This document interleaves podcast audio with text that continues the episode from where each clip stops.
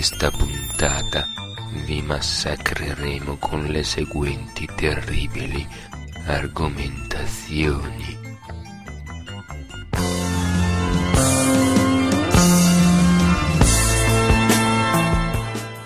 Cosa c'è di più spaventoso dei nuovi controller che si affacciano sul prossimo futuro?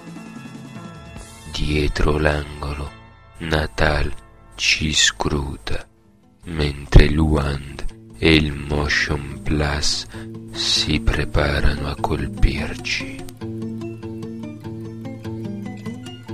Gli incidenti automobilistici mietono ogni giorno infinite vittime. Voi preferite i 300 orari con visuale esterna per godervi lo schianto o la prima persona per vedere il muretto piombarvi addosso. Continuate ad ascoltare solo se non soffrite di motion sickness. Un argomento non adatto ai deboli di cuore. I survival horror non si sono estinti. Riemergeranno dalle viscere della terra per tornare a tormentare i vostri sogni. La paura fa 90, 95, forse anche 100. I voti alti si sono sprecati nei confronti di Uncharted 2, merito della cortina di hype che avvolgeva l'uscita di questo titolo, oppure dell'effettiva qualità dello stesso.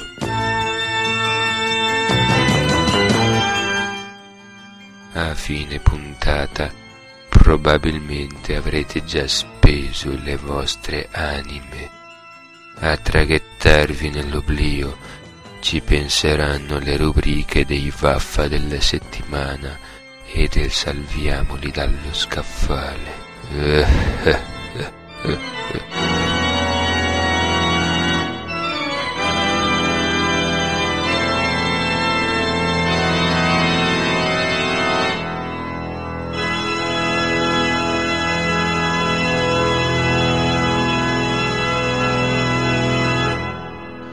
Benvenuti, questa è la seconda puntata di Onda Ludica, siamo sempre qua direttamente da GameSurf, quattro piccoli mostri che escono fuori in questo periodo vicino alla festività americana di Halloween. Io sono Fabio Fondoni, con noi ci sono anche il nostro Fabrizio. Ciao a tutti. Poi c'è il mitico Lord Ax Luca. Ciao ragazzi e naturalmente Francesco. Ciao a tutti. non troppo naturalmente direi. Sembrava più un trans che non zio Tibia, però vabbè. Sei tu, sei tu, che frequenti, Luca. Sei tu. C'è anche trans È vero, confermo, confermo. E dopo queste terribili conferme, beh, io direi di iniziare subitissimo la nostra puntata. Ci sono moltissimi argomenti caldi da vedere in questo podcast. E visto che siamo in argomento e periodo Halloween, direi di cominciare con un qualcosa che sta spaventando moltissimi videogiocatori. Insomma, sembra che le varie case di gioco, cioè Sony, Microsoft e naturalmente anche Nintendo, si siano piano piano spostate dall'abbandonare i cari vecchi gamepad per tirare fuori nuovi sistemi di controllo, Natal, Wand, eh, Wiimote che naturalmente è già eh, in giro in tutto il mondo. E c'è chi ha paura, c'è chi festeggia l'arrivo delle innovazioni Sentiamo un po' da un giocatore di vecchia data come Luca eh, come ha visto questo arrivo di novità controllistiche. Vai Luca. Bastardo mi pagherei questa storia del vecchio, ma comunque. so dove abita. No, io sono molto contento ehm, di, di, dell'arrivo di Natal e anche del corrispettivo di Sony, perché comunque possono dare quel qualcosa in più che ora come ora manca e che comunque Nintendo non ha, non ha dato. Così come è logico pensare, Natal, sia Natal che Wand saranno comunque due sistemi che puntano fondamentalmente a un pubblico casual e quindi eh, sicuramente ci saranno moltissime applicazioni che andranno poi a toccare quel tipo di utenza che è già stata ampiamente scoperta da, da Nintendo, eh, scoperta e servita da Nintendo. Però io penso che secondo me con delle integrazioni a sistemi di gioco già eh, ampiamente collaudati, eh, anche noi hardcore gamer, chiamiamoci così, potremmo sicuramente eh, avere di che godere di questi nuovi, di questi nuovi sistemi, mm, perché io penso che Natal soprattutto, perché è comunque quello di cui si, eh, si sono viste maggiormente le applicazioni, possa integrarsi benissimo con eh, alcuni generi di gioco. Io faccio l'esempio eh, de, degli RPG, dove il, la possibilità di poter integrare una videocamera e un sistema di riconoscimento vocale potrà dar modo al giocatore di poter interpretare direttamente il ruolo e l'allineamento che vuole dare al, al suo alter ego virtuale. Eh, io mh, vedo che adesso nei giochi di ruolo, per esempio, tutte le frasi dei vari dialoghi devono essere scelte da menu, eh, da, dal classico menu di sistema e devono essere scelte con il pad e poi selezionate. Io penso che con un sistema del genere invece possono essere dette e lette direttamente al, al sistema e ancora meglio possono essere interpretate. Se io voglio dare un tono aggressivo alla, al mio personaggio, se invece voglio dare un tono più eh, diciamo eh, accondiscendente oppure eh, un tono più tra virgolette politico lo posso, lo posso, fare. E quindi questo secondo me è un, sicuramente un gran passo in avanti nel, nel, mondo dei videogames, o almeno io mi auguro che questa sia la direzione che vogliono prendere le varie software house. Questo è uno sguardo molto verso il futuro, se, se mi permetti, diciamo, rispetto a quello che si potrebbe pensare per eh, il futuro più prossimo? Ma guarda, eh, se tu eh, vedi quello che ha mostrato per esempio eh, Peter Moulinot mh, nel suo, nella sua presentazione delle 3 non, non siamo poi molto distanti. È ovvio che quello che ha fatto vedere è un qualcosa di fortemente scriptato e che quindi deve essere preso un po' con le pinze, però secondo me la direzione è quella e vogliono allinearsi a quel, a quel tipo di, diciamo, di visione. Eh, poi ci sono integrazioni più, più, più blande, come possono essere in, nei, nei, tactical shooter per indicare le direzioni ai compagni di squadra o altre cose. Io mi auguro che non ci sia poi qualcuno che invece eh, voglia proporre un titolo serio, faccio un esempio, un FPS dove si punta il dito verso lo schermo e si simula una pistola, perché quello effettivamente sarebbe un po' un, un gigantesco autogol, però secondo me eh, un'integrazione coerente, ma eh, diciamo di, di, piccole dimensioni all'interno di, di sistemi di gioco eh, già esistenti, secondo me è una cosa più che fattibile. Sì, no, mi hai fatto venire in mente la, la, vecchia pistola Zapper che negli anni 80-90 andava tantissimo sulle console a 8 bit dove già appunto puntavamo, però non il dito, comunque. Eh, un giocatore ancora di più vecchia data, Fabrizio, allora, scommetto che non vedi l'ora di puntare il dito e sparare, eh? Sì, soprattutto sparare addosso a te. Allora, ehm, praticamente sono d'accordo con quello che ha detto Luca. Anche eh vai. mi paga, quindi non posso che non essere d'accordo. Vedi?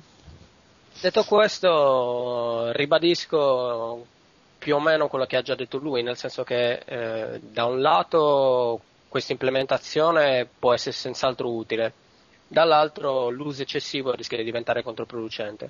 Come ha già detto Luca, mi ripeto ancora una volta, giochi come possono essere per esempio anche un tactical shooter, eh, dove con un cenno della mano basta indicare ai propri compagni i movimenti da fare, è sicuramente interessante. Eh, viceversa un gioco basato esclusivamente su un sistema di controllo di questo tipo, secondo me rischia di diventare abbastanza eh, ostico, secondo me, da utilizzare, oltre che noioso, anche perché il vecchio carissimo pad fa ancora la sua porca figura, secondo me. Assolutamente sì, anzi guarda, forse ti dirò che ci sono alcuni pad che potrebbero anche essere migliorati. Comunque, eh, Francesco, Tu che appunto ormai ti sei svelato come esperto per i nostri giochi di guida, eh, ti volevo chiedere, abbiamo visto in giro dei video che appunto sono per la rete e fanno vedere le prime applicazioni di Natal dal punto di vista della guida. Si vede Burnout se non sbaglio, dove appunto non, non si ha in mano un vero volante, ma si simula la presenza di un qualcosa e si guida. Pensi di poterti mettere a guidare in questa maniera davanti alla tua console? Ma assolutamente no, neanche, neanche, se mi mettessero un pannolone e, e la stila da balia. Eh, vabbè, da quel video lì sono rimasto annichilito. Non è, non è quello che io spero e auspico per questi nuovi sistemi di controllo e in generale comunque su tutti i sistemi di controllo presentati alle 3 e tra cui anche vabbè, quello del Nintendo del, del Wii Remote migliorato, ho una visione molto più nichilista.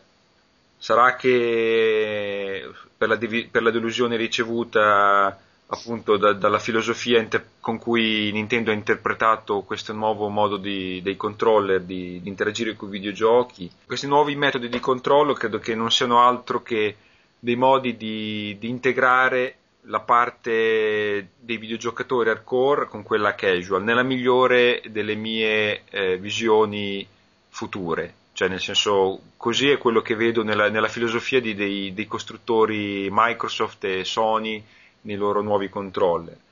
Tu, cioè, le potenzialità per fare effettivamente qualche cosa, so, di carino, di accattivante ci potrebbero anche essere, ma io, cioè, ritengo che nell'immediato futuro siano abbastanza, non direi forse fantascienza, però mi sembrano insomma applicabili realisticamente in modo alquanto ristretto. Prima Fabrizio citava l'idea di eh, mandare le varie squadre in un tactical shooter indicandogli il modo in cui posizionarsi, i punti in cui posizionarsi. Però io cioè, te, ritengo che questi controlli qui debbano essere non solamente intuitivi, però anche inseriti all'interno del gioco con un giusto spazio e la giusta dimensione. Cioè, se tu li inserisci in maniera eccessivamente spot, allora la gente boh, se ne ricorda quelle due o tre volte, poi torna a giocarsi il suo gioco come ha sempre fatto e finisce quasi per scordarsene nel resto del gioco quando potrebbe effettivamente servirgli.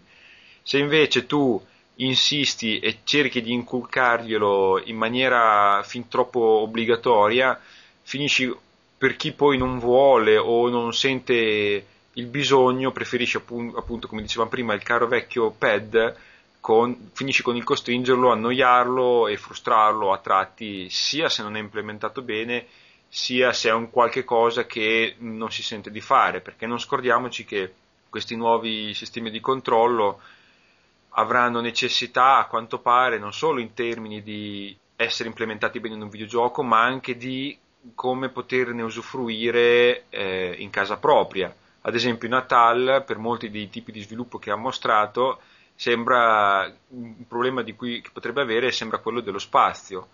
Cioè, mm. hai voglia di muoverti nello spazio, fare la ruota o che ne so io, ma che camera bisogna avere, che spazio per muoversi? Eh, è la tipica casa italiana. Sì, la tipica casa italiana o peggio ancora giapponese. Tu prendi i giapponesi, eh, vivono in un metro quadro, dormono, ver- dormono verticali praticamente, quindi tu immagini dove se lo mettono Natale. Eh, mm. eh, no, infatti a, questo, a, questo, proposito bisogna chiedere a, a Fabio, che è abituato a, ad avere cose virtuali per le mani, cosa ne pensi? No, no, io voglio provocare ancora un pochino Francesco, ti volevo chiedere una cosa. Eh, sì, vabbè, tecnologia che va avanti, Natal, ora parlo di questo perché è quello di cui forse abbiamo visto un po' di più, no? Eh, però il fatto di andare a eh, eliminare la periferica, nonostante si sia visto che probabilmente sarà possibile anche far leggere alcune eh, periferiche o alcuni oggetti alla console, non è un passo indietro rispetto alla simulazione precedente, cioè quella dove tu avevi il tuo volante dedicato e giocavi magari appoggiato al tavolo o alla sedia. No, ma cioè, allora il discorso è nel caso specifico che tu hai preso del eh, volante. So sei esperto di guida, quindi ti No, no, certo, ma infatti no, l'avevo, l'avevo subito un attimo, diciamo, messa da parte, eh, anzi per dire proprio cestinata immediatamente come un qualche cosa di cui perdere le tracce nel più presto possibile, cioè è un qualche cosa che è solo immaginarlo in confronto. Beh, comunque anche il Wii in parte ha già fatto, perché tu quando vedi la pubblicità di Panariello che si sdraia sul divano facendo le curve con il suo volantino, sì, lì c'è già qualche cosa di più fisico in quel senso lì, ma ha già più un senso quasi che non appunto il mimare il gesto del volante come farebbe appunto un infante nel, nei suoi primi anni di età, eh, quando guarda suo padre guidare. Eh, però, Infatti, eh... secondo me, noi siamo troppo traumatizzati da quello che abbiamo visto sul, sul, sul Wii. Eh? Cioè, qui parliamo di una cosa molto differente. Sì, no, ma anche, no, anche, non prendere il Wii, scusa Luca, ma cioè, prend... io parlo sempre del, del, volante. Cioè, tu prendere il motion capture di uno che ti sta davanti al video col volante, rilevarne i movimenti così, ma dove sta eh, il bello di quel videogioco? No, cioè... ma aspetta, aspetta Francesco, allora, fermo restando che ovviamente qui dobbiamo fare anche un, un, una corretta distinzione, cioè il volante è necessario anche perché ti deve comunque restituire un certo tipo di fisicità, quindi è impossibile pensare di poter giocare ad un gioco di guida serio senza avere questo tipo di, di dispositivo. Però tu ti fai presente che per esempio eh, Natal viene integrato in un gioco di guida e tu semplicemente eh, ruotando minimamente la testa possa comunque avere un certo tipo di corrispondenza sul video. Ecco già che comunque hai una certa corrispondenza con la realtà. No, ok, è ovvio che deve essere tutto quanto fatto in scala perché se giri la testa non guardi il monitor e poi i risultati sono, possono essere disastrosi, no? Però comunque è un qualcosa che tu puoi integrare. Eh, dal momento che poi per esempio Natal ha anche l'integrazione del, del microfono, eh, mi vengono in mente tutta una serie di, di integrazioni sempre per il, ehm, per il, tactical shooter di cui stavamo parlando prima per comunicare eh, le, gli ordini ai compagni oppure eh, mi vengono in mente anche i, gli strategici in tempo reale che potrebbero essere comunque eh, le selezioni eh, con, con, con, le mani, le selezioni delle unità o cose di questo tipo magari qui stiamo parlando magari di un, eh, di un sistema già un, un attimo più avanzato però la direzione, la direzione secondo me è quella. Poi che ci si arrivi in, in un anno anziché in cinque è un altro paio di maniche, però comunque la direzione che vogliono dare gli sviluppatori è quella. Ma dopo però, la, scusami, ma la questione sì. diventerebbe non tanto però eh, Natal, cioè nel senso, dopo non è più il Natal che ti crea la direzione, ovvero sì, la direzione te la crea, ma non ti crea proprio il nuovo mondo, cioè nel senso allora anche Aitoi aveva, aveva creato la direzione, però eh, cosa aveva spinto? Niente, aveva detto un'idea, subito poi appunto cestinata e accantonata perché dopo visti quei tre giochini fatti così per passarsi un quarto d'ora, la gente ha detto torniamo pure ai nostri controller, quello che si poteva vedere in questa direzione l'abbiamo visto, la mia paura è anche questa, la mia paura diciamo con spirito nichilista, che Aspetta, torneremo. Eh, mh, l'idea di, di Aitoi poi non era neanche poi così tanto sbagliata. Il problema è che comunque Aitoi era nata proprio come una scatola chiusa. Cioè Aitoi poteva fare solo unicamente quelle tre cagate, perché erano tre cagate, e basta. Ed era, cioè Aitoi finiva lì. Mentre invece poi le possibilità eh, che, che secondo me ha fatto intravedere un sistema come l'Aitoi poi si riflettono anche in, in Natale e in Wand. Scusa, sfrutto un attimo questo assist perché Vai. mi viene veramente, mi casca veramente a fagiolo. Il giorno che è uscito il Wii Motion Plus, eh, io ero a casa di amici, abbiamo comprato tutti contenti questo Wii Motion Plus, siamo arrivati a casa a provarlo e eh, ci siamo trovati davanti con, a un sistema di controllo eh, in tutta sincerità veramente favoloso. Ti posso assicurare che se tu ti metti a provare i vari giochini del Wii Motion Plus ti rendi conto che eh, questa tecnologia è stata estremamente migliorata, è stata eh, diciamo elevata a potenza e quindi le possibilità secondo me sarebbero già eh, presenti. Il fatto è che probabilmente, non lo so, il mercato non, non sembra accorgersene oppure c'è qualche, eh, qualche cosa... No, Franz, eh, scusami Fabio. Il, basta, il non punto... ti parlo più. Hai ragione, chiedo, chiedo scusa. No, il, il problema però è che eh, il Wii Motion Plus fa le stesse cose del, del Wiimote, ma le fa meglio. Cioè, Beh, è... no, su questo siamo d'accordo. Io penso che il Wii Motion Plus sia stato eh, quello che noi aspettavamo dal primissimo Wii Motion. Decisamente. però ti assicuro che eh, trovarsi tra le mani eh, questo nuovo, diciamo questa patch eh, hardware per questo controller che se tu riesci diciamo, a sentire le varie possibilità nei vari minigame ti rendi veramente conto che il lavoro sotto c'è.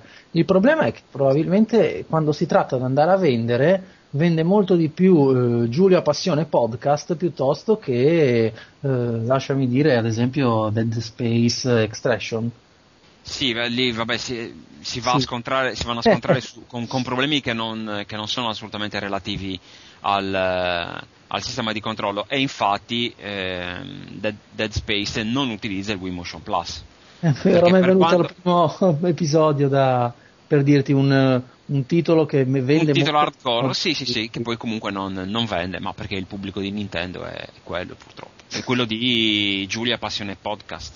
Che è un bel gioco, voglio dire. Sì, no, no, no, è, è il software con cui Francesco esatto. fa l'editing. No, è, è, quella la mia paura, perché dico, se anche eh, qualche opzione sicuramente inferiore a quelle che potremmo avere tra diversi mesi qualche opzione è già presente, ma il mercato sembra eh, recepire solamente alcuni input molto più semplicistici.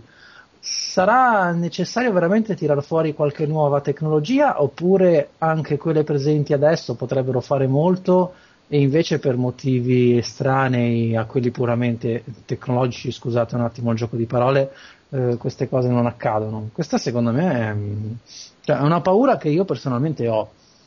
Sì, però allora, sempre secondo me eh, c'è un tipo diverso di prospettiva, cioè un sistema come Natal o come Wand apre delle vere porte agli sviluppatori.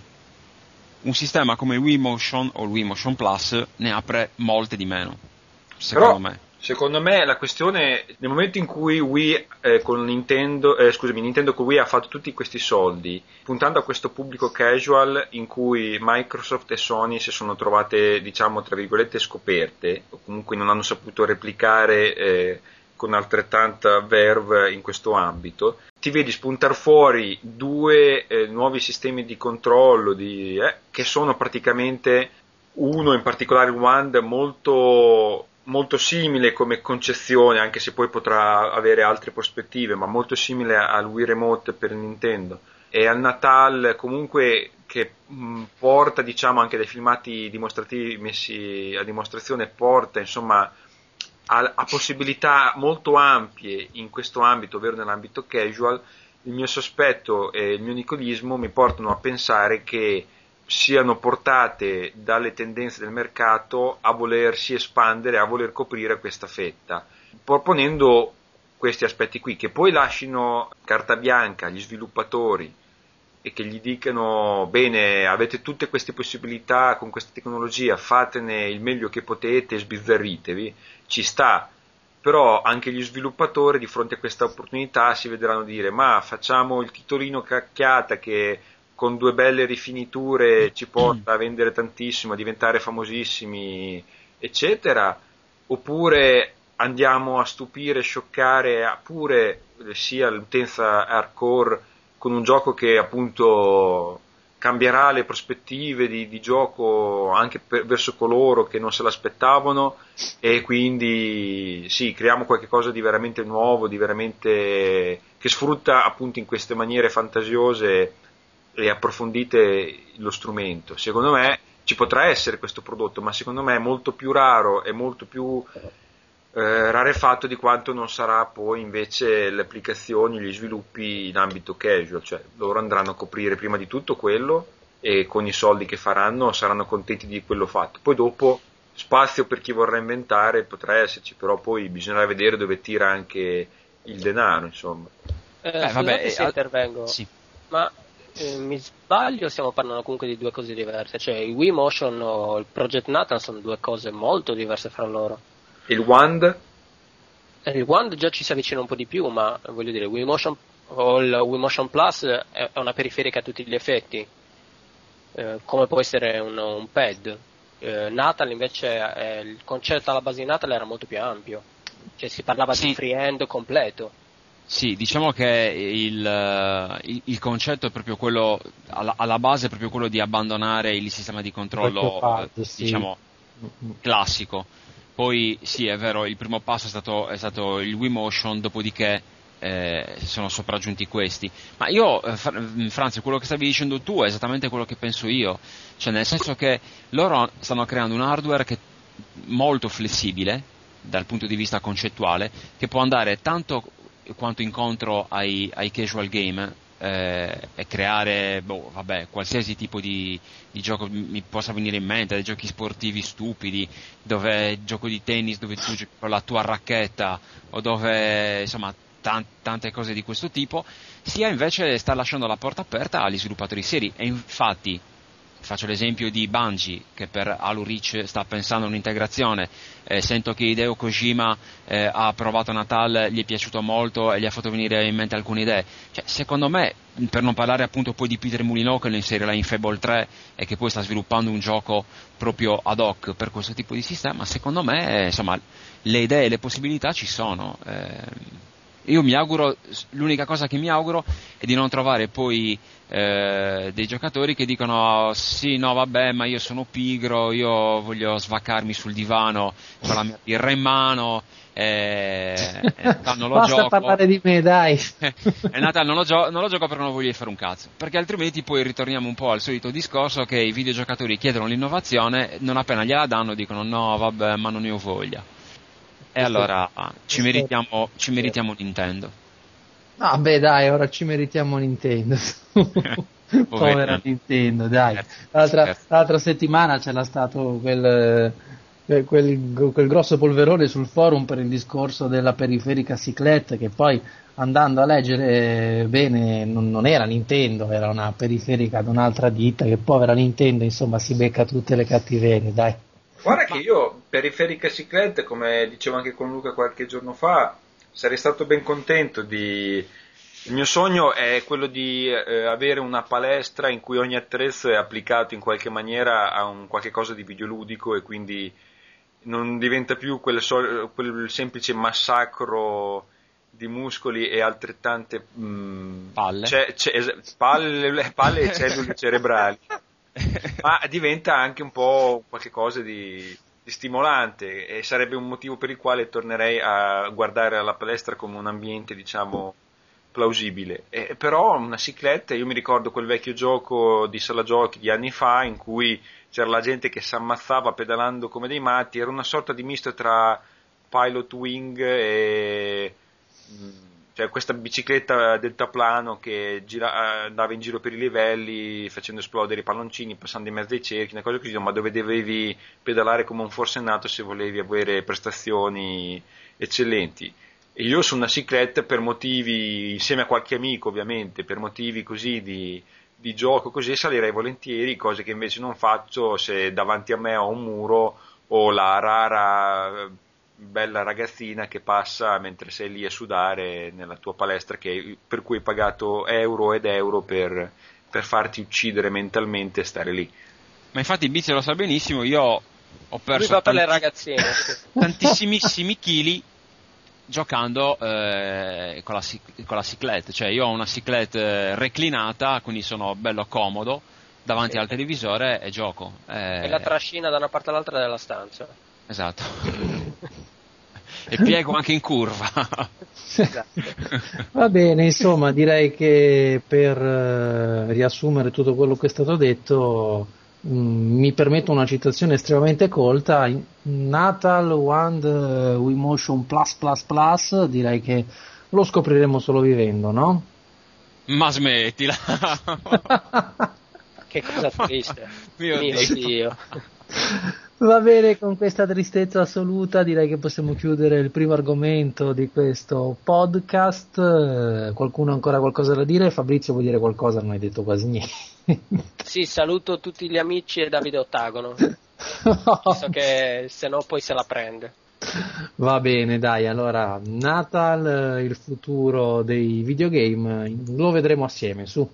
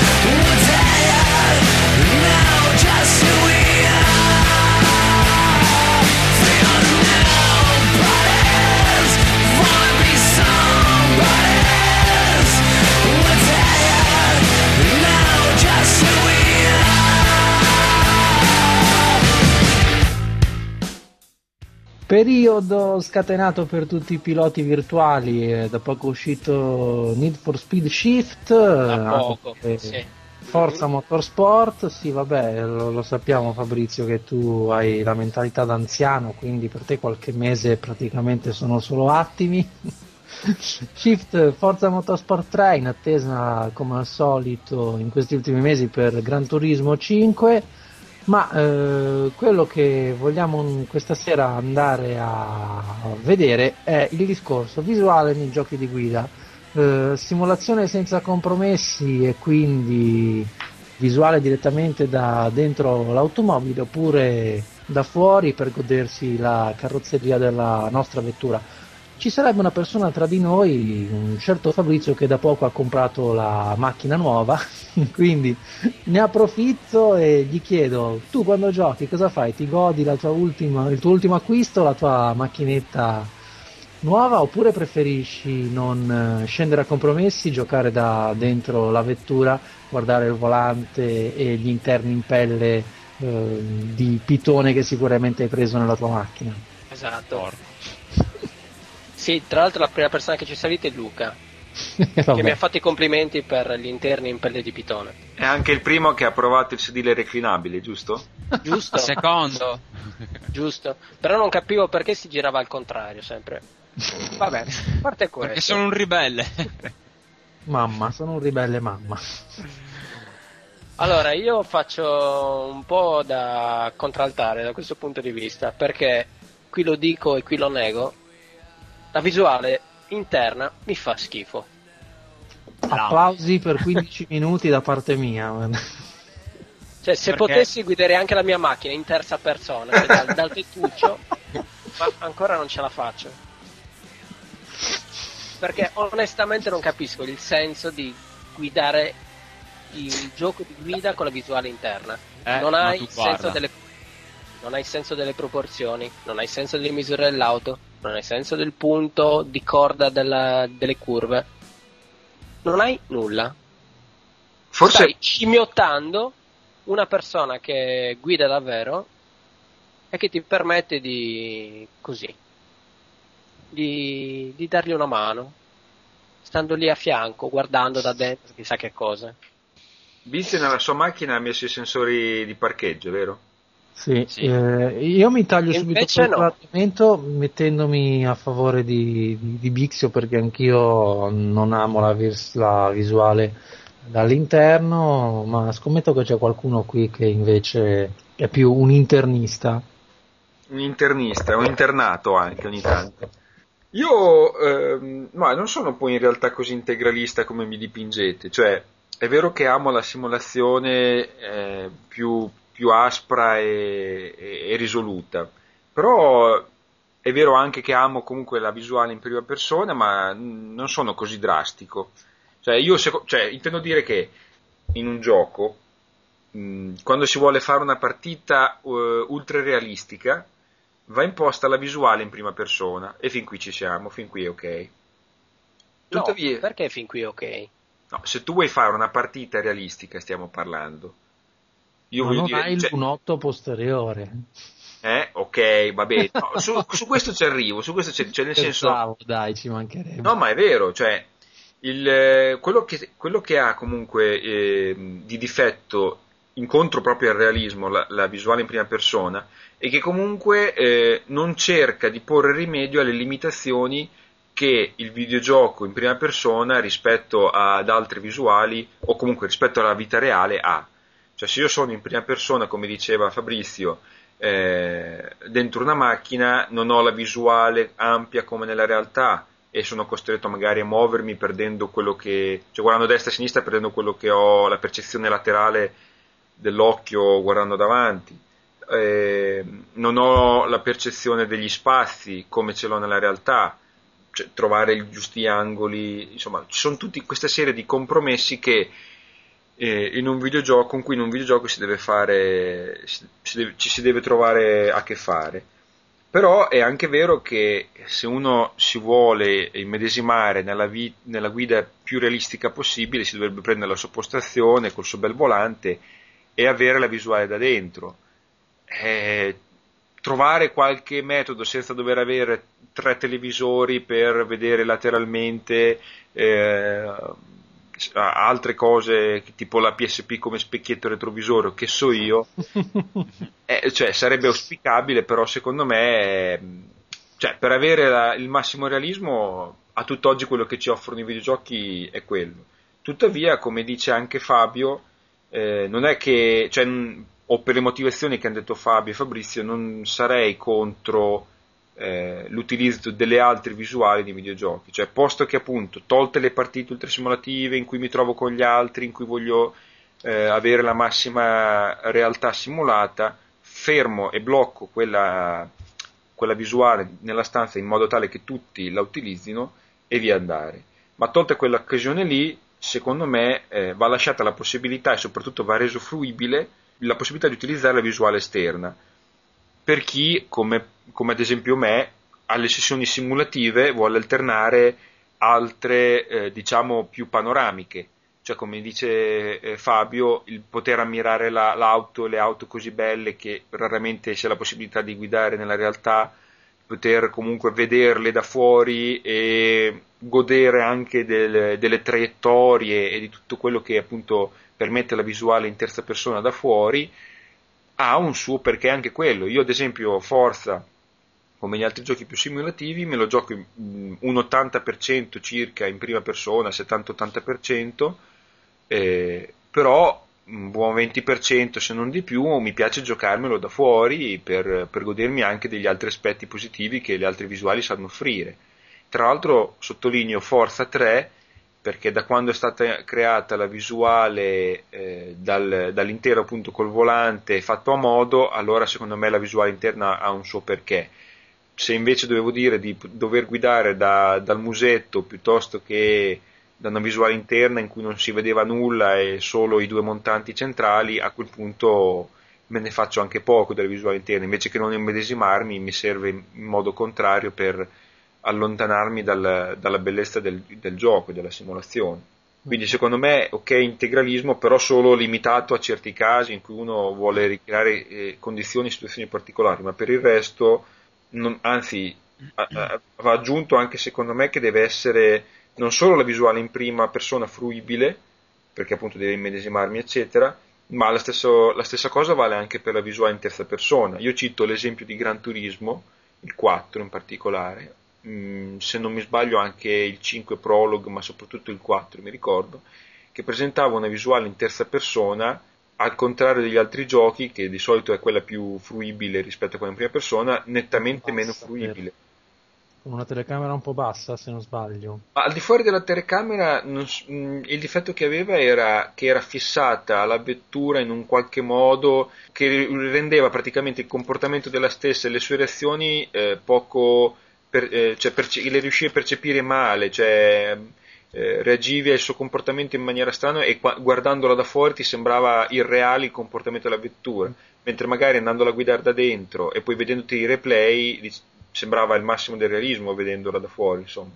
E quindi anche ecco, la visuale da- anche in terza persona se la si fa si deve continuare a farla ovviamente in maniera assennata come, essere, come abbiamo visto in Forza o come abbiamo visto in altri giochi insomma, insomma simulativi che hanno la, prim- la, prima persona come visuale ma non solo boh guarda io se ti devo dire tiro fuori un attimo il lato, lato un po' più casual devo ammettere che guardare ad esempio sulla vecchia Play 2 un Gran Turismo 4 e godermi grafica oppure i giochi di luce che c'erano sulla carrozzeria delle vetture guardate dall'esterno, beh, era veramente un bel vedere.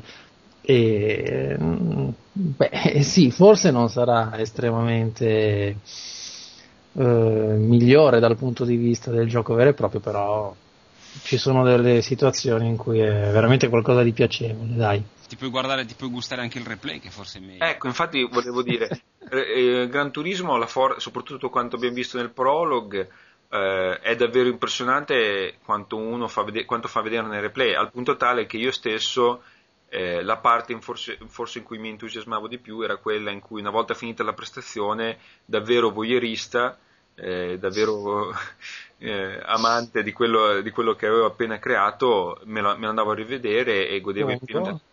Eh? Quello che avevi appena creato col Pongo? Col Pongo, esatto, col Pongo che mi aveva prestato Fabrizio.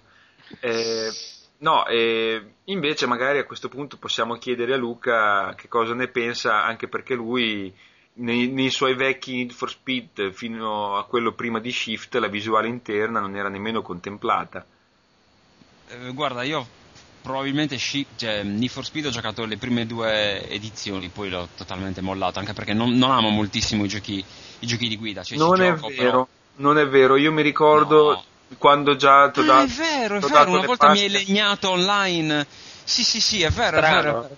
Adesso, ciuccia. Ehm... ed, era, ed era Need for Speed, voglio dire. Sì, è vero, era un Need for Speed, non mi ricordo quale, quale versione. Sì, sì, sì, hai ragione, hai ragione, hai ragione. No, comunque non, non, mi piacciono moltissimo i giochi di guida, però eh, non capisco chi cerca la simulazione pura ed estrema e poi lo vedi eh, guidare con, eh, con, la visuale in terza persona, dove può vedere bene il comportamento degli altri piloti, dove può vedere il, eh, lo sviluppo della, della pista, e, insomma guida un po' come una vecchietta. Eh, quindi grazie quindi, basta parlare no no no no vabbè basta adesso parlare non, di me non sto facendo dei, dei riferimenti. No, ci mancherebbe. Però no però insomma la, la trovo un po' una, una contraddizione. Cioè se io voglio una simulazione vera e propria è perché voglio vivere proprio la, l'ebbrezza e tu, tutti quelli che possono essere anche i disagi di una guida reale e simulativa. E quindi se è vero, come diceva Bizio, che non percepisco subito il punto di corda delle curve, se è vero che non percepisco subito le, eh, le distanze, eccetera, eccetera, è una cosa che posso eh, fare con, con, la pratica. Il, ed è un altro punto questo che distingue la simulazione dal gioco arcade. Altrimenti, cioè, ripeto, non voglio una vera simulazione, voglio un gioco arcade, e mi prendo un gioco arcade. Però, insomma, quindi io penso che d'ora in poi, quando tu giocherai a Forza Motorsport al prossimo Gran Turismo 5, verremo io e Fabrizio con due mazze da baseball e quando tu andrai a sbattere contro un muro ti daremo delle sane mazzate. Ma io non, guarda, non ho grossi problemi. no, per farti capire... Sto scherzando.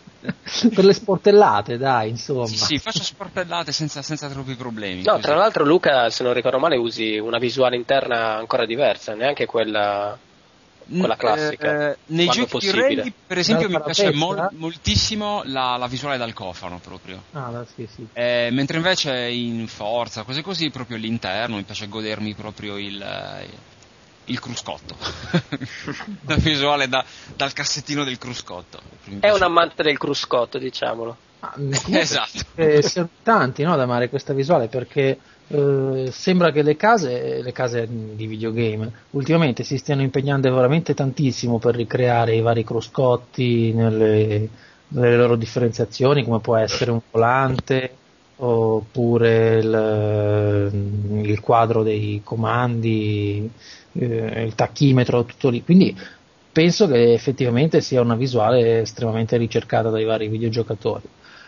Eh, volevo chiederti ancora una, un'ultimissima cosa, Francesco. Eh, online, quando tu vai a giocare, ritieni che ci sia la necessità di creare la possibilità di fare partite unicamente con una sola visuale? Oppure eh, il fatto che i vari giocatori possono avere la propria preferenza non vada a inficiare il risultato della partita? Cioè, ad esempio, se io gioco in terza persona ho dei, dei reali favori rispetto a chi gioca in prima?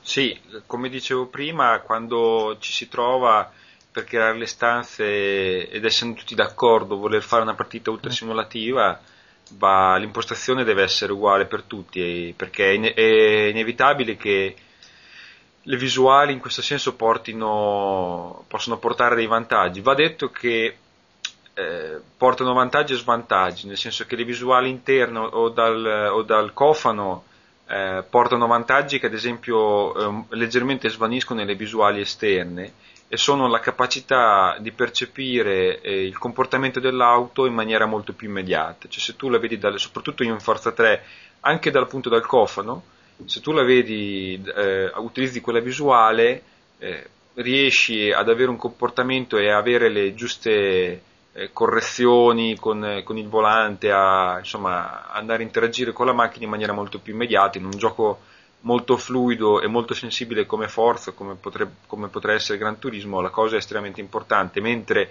nella visuale da fuori il comportamento della vettura o te, o te lo immagini, nel senso che cerchi di andare un po' a, a, a memoria, a, sapendo come l'auto reagirà, ma non, non è istintivo, non, cioè, vai a perdere l'istintività del, dell'utilizzo o altrimenti effettivamente ha questo minimo svantaggio. Quindi per fortuna comunque le due cose, in, se il gioco è fatto bene soprattutto, si bilanciano.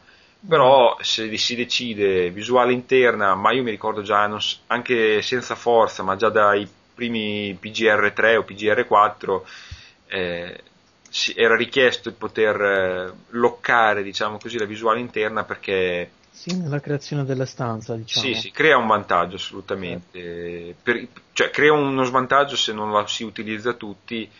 Addirittura, però, mi ricordo che in PGR3 a volte e in certe piste si utilizzava queste cose, ma in altre tale era, diciamo, la suscettibilità delle auto che al minimo tocco ti giravi, eccetera, che pur di non generare queste carambole si diceva, vabbè, lasciamo pure la visuale da fuori, così che si riescono a evitare queste tipologie di di... di inconvenienti e si riesce a giocare magari anche meglio che non per, per controversie che non per, con la visuale interna. Va bene. Francesco, no, aspetta, un'altra, un'altra domanda. Eh, no, beh, Fabrizio, mi dispiace, ma purtroppo tu non puoi fare. no, no, devo, de- devo, assolutamente farla. E tra l'altro sarà una domanda molto lunga. Uh, abbiamo... abbiamo parlato di visuale in terza persona. Sì. Eh, rivolta a Francesco nella fattispecie la domanda. Eh, quale delle due visuali in terza persona? Perché generalmente sono due, sono una diciamo abbastanza ravvicinata e l'altra un po' più ampia. Trovi differenze per esempio? Beh, dipende dal gioco, non c'è... Mm, come dicevo, ad esempio prendo Forza 3, le differenze sono realmente minime.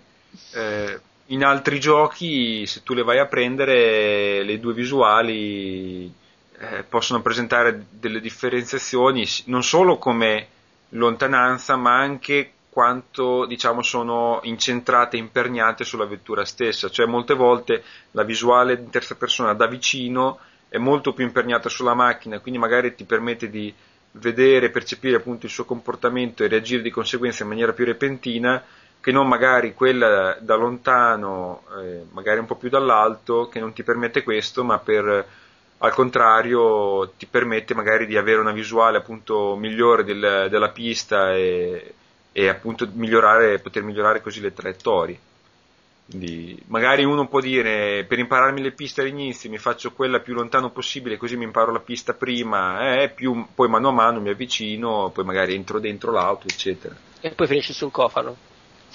Quello se sei, se sei Fabio mentre mi attraversa la strada.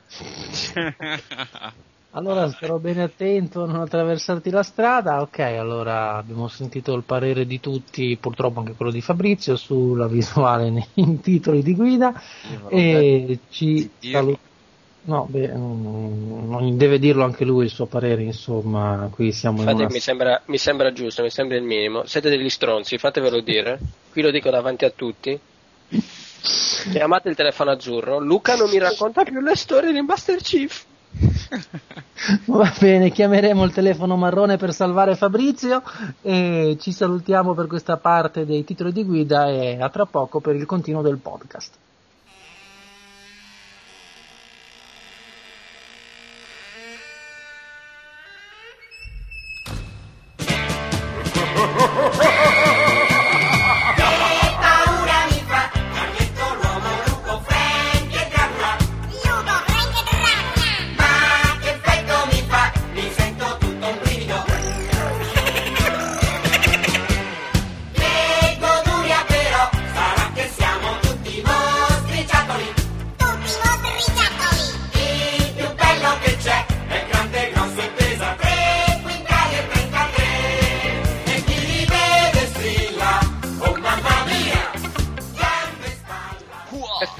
Andato in bagno. Ragazzi, io vado al bagno perché sennò vi esplodo. Beh, potrebbe anche essere una cosa interessante. eh. Magari, A in tra diretta- porco. magari in diretta sai gli ascolti tu. Sì, lascia il microfono aperto che vogliamo sentire. Potrebbe essere il primo podcast in odorama. L'odorama no. E già sto, sto riavendo parziale usufrutto dei miei bronchi, se poi me li sprechi tutti per annusare. Eh, eh, anche quello è vero.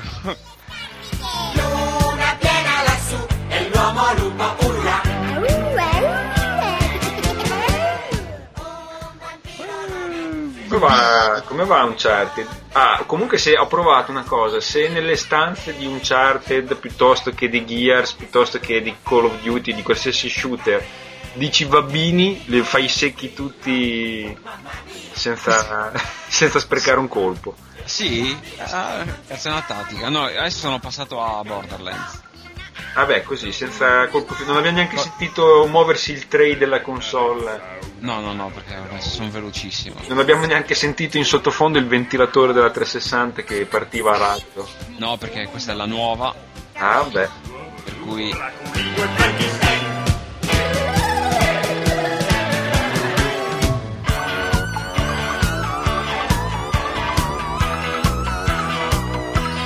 Stiamo registrando, oh, me. Siamo nella pausa, la Merons.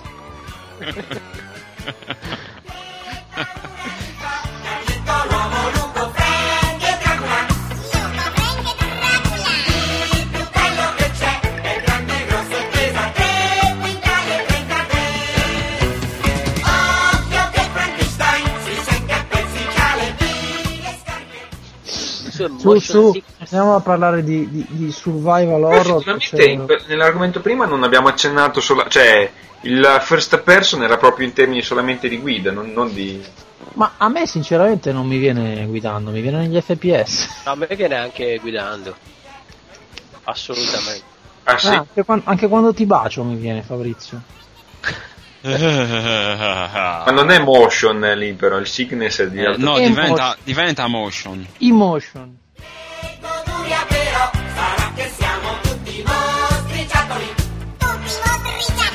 e.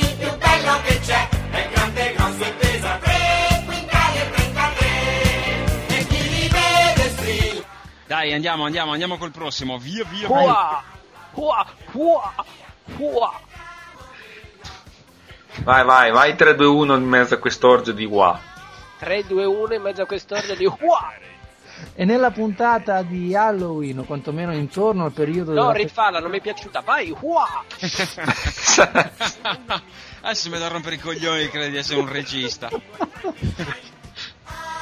che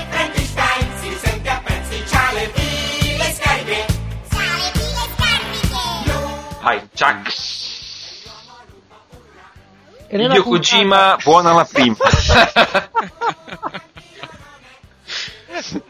Buona la pinta, direi anche. Sei andato in bagno, sì? Fatta, No, fatta adesso- tutta, Fabio, non è che poi dopo ne devi fare altra, no? oh mamma mia, grande spalla, e vola via, e non c'è camomilla, che calmi un po'.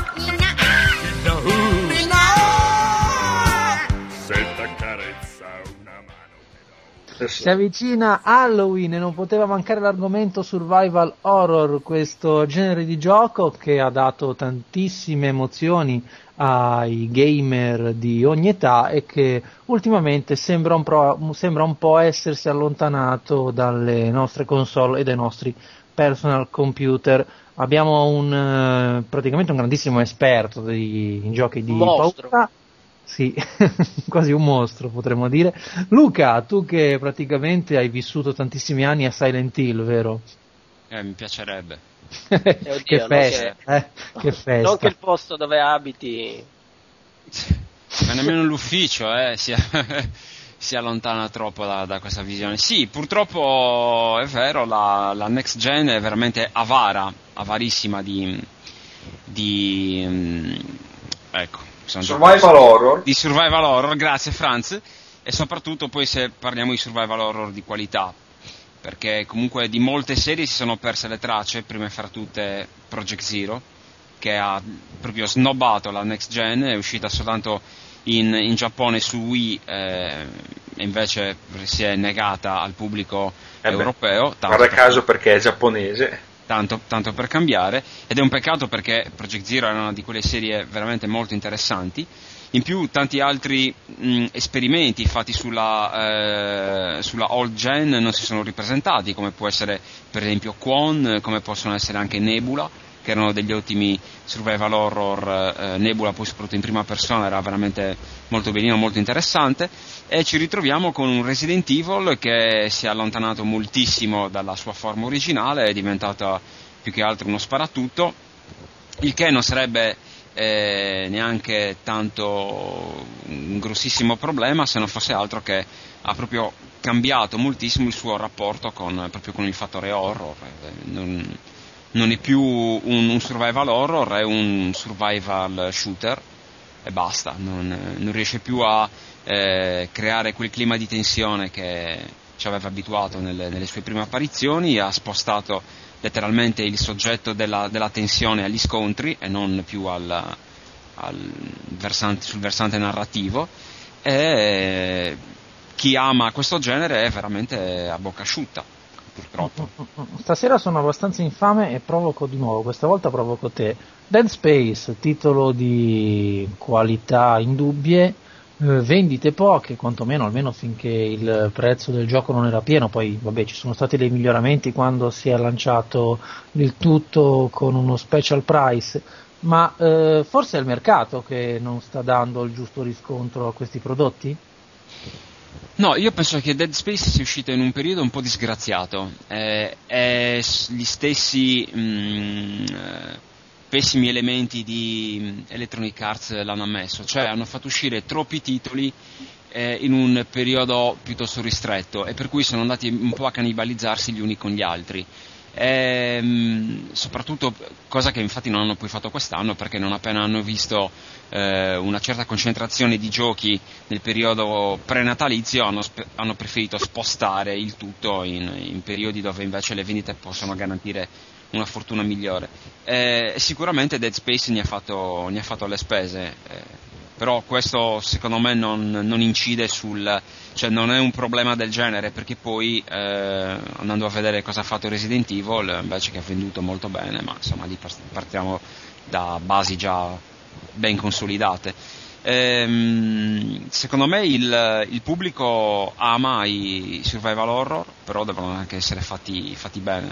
Dead Space è uno tra questi, eh, però amava più i vecchi survival Ecco. horror, quelli alla Resident Evil che conosciamo tutti e alla Silent Hill. Silent Hill ha perso un po' la sua mm, connotazione di gioco malato, di gioco eh, anche con un certo appeal di tipo simbolico. È diventato, infatti, hanno, mm, eh, hanno affidato lo sviluppo a una software house americana che l'ha ridotto a un, eh, un gioco di merda. Si può dire? Si può dire in trasmissione, si può dire in diretta merda? Gioco Sì, non sì, so sì, se sì. si può dire, ma merda puoi dirlo. Merda sì. Ecco. Anche sul D abbiamo qualche dubbio. Puoi verificare con il signor no? Ma, Sì, un attimo. eh, sì, sì, si può dire. Si può dire. Mi stava venendo in mente una cosa, Silent Hill eh, nella sua prima apparizione su PlayStation 1 eh, riusciva a fare del suo punto di forza eh, quasi una carenza hardware della Play eh, e andava a sfruttare questa enorme, questa enorme nebbia che copriva un po' le mancanze poligonali della console e quindi non aveva neanche bisogno di tutto questo hardware, di tutta questa potenza grafica. È proprio un discorso di idee, insomma. Sì, assolutamente, ma infatti guarda, ehm, penso che proprio il, il grosso del problema dei survival horror è proprio quello, mancano le idee. Ora come ora, con il, eh, con il tipo di, di approccio grafico delle, delle console next gen si potrebbero fare dei, dei titoli molto più belli dal punto di vista estetico, anche molto più realistici, invece poi eh, vedi che magari effettivamente l'ultimo Silent Hill eh, era più che discreto da un punto di vista tecnico, però mancava proprio quello, quello che il, il vero eh, appassionato di Silent Hill richiede. Ehm, mancava proprio del tutto, non, non c'era proprio anima, era come ho già detto un gioco di merda.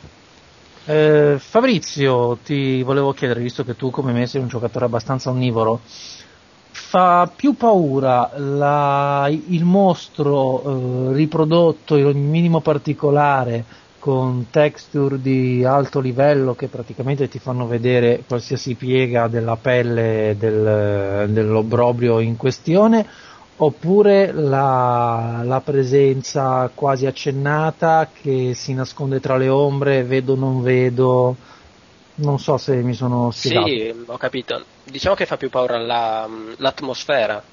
Abbiamo citato, o meglio, avete citato prima Dead Space. eh, Dead Space fa del comparto forse audio uno dei punti di forza migliori. Cioè il fatto di sentire di botto rumori venire da una parte o dall'altra, eh, quando tu invece ti aspetti una cosa nella direzione opposta, ti, insomma, ti genera quella sana strizza eh, tipica dei survival horror eh, di qualità.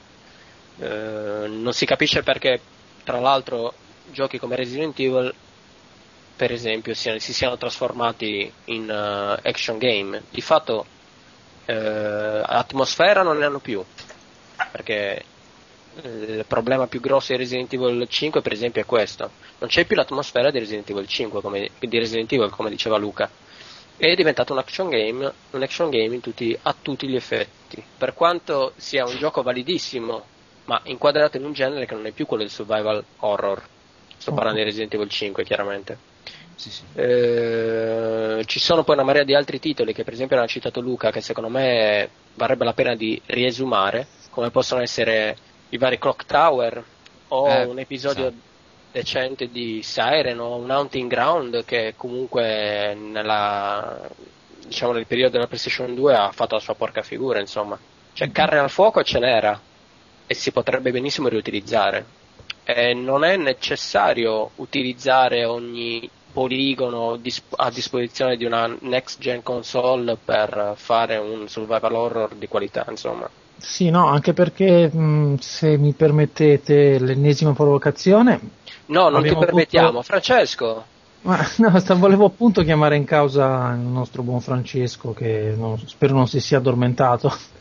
No, mi dicevo, noi qua in Italia abbiamo avuto alcuni esempi molto particolari veicolati dai media, eh, come è stato all'epoca, se vi ricordate, Rule of Rose, questo gioco non propriamente definibile un capolavoro che Un altro eh, gioco di merda. sì, ecco.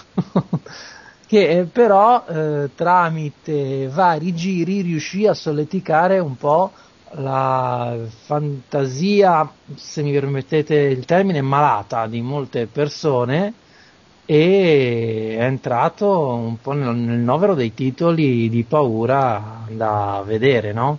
Francesco?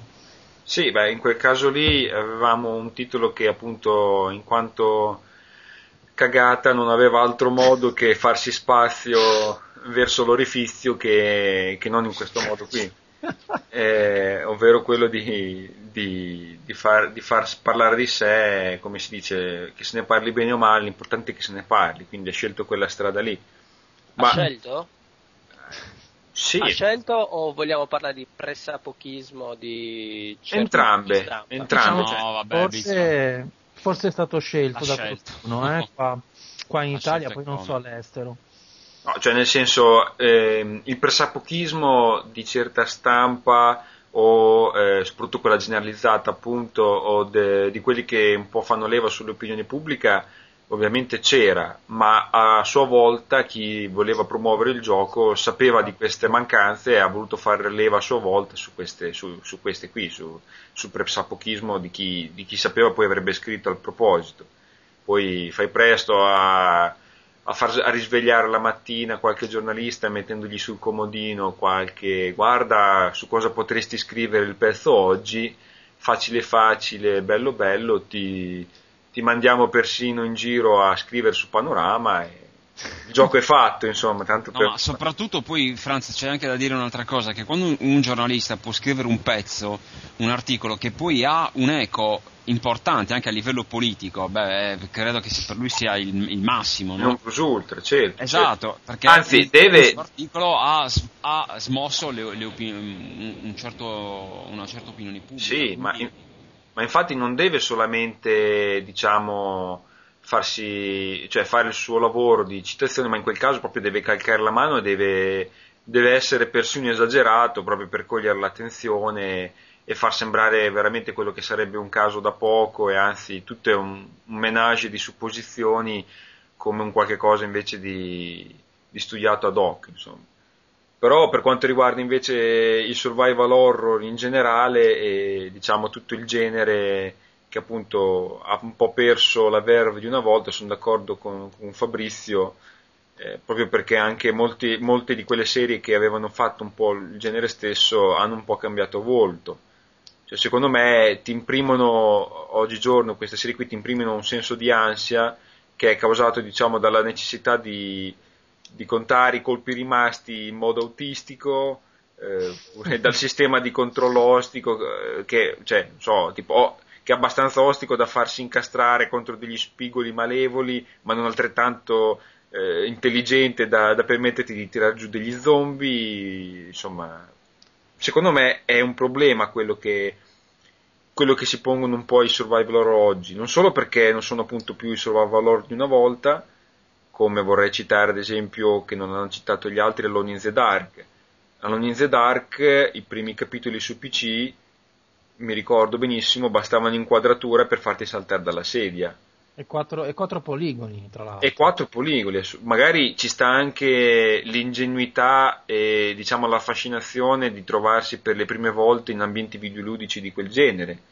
Però, così come è poi stato per la famosa entrata dei cani nel primo Resident Evil, che tu, tu mamma mia, quella è la, è la classica situazione che viene tirata in ballo perché? Perché grazie a un mix di situazione, di sceneggiatura, di suspense creato con, eh, con la situazione appunto perché ti mettevano a girare tranquillamente la tua casa, a fare un normalissimo corridoio e all'improvviso con questo ottimo effetto sonoro di, dei cani che sfasciavano i vetri della casa e ti entravano addosso, ti coglievano completamente impreparato ed è quello secondo me il punto su cui i survival horror, ma anche non fossero survival, volessero solamente essere horror dovrebbero, dovrebbero, puntare, dovrebbero puntare su quello che oggigiorno manca, manca la sceneggiatura, manca la l'abilità di creare la suspense senza per forza le, quelle ambientazioni esageratamente splatter o, o, con l'Olimpiade del mostro fatto strano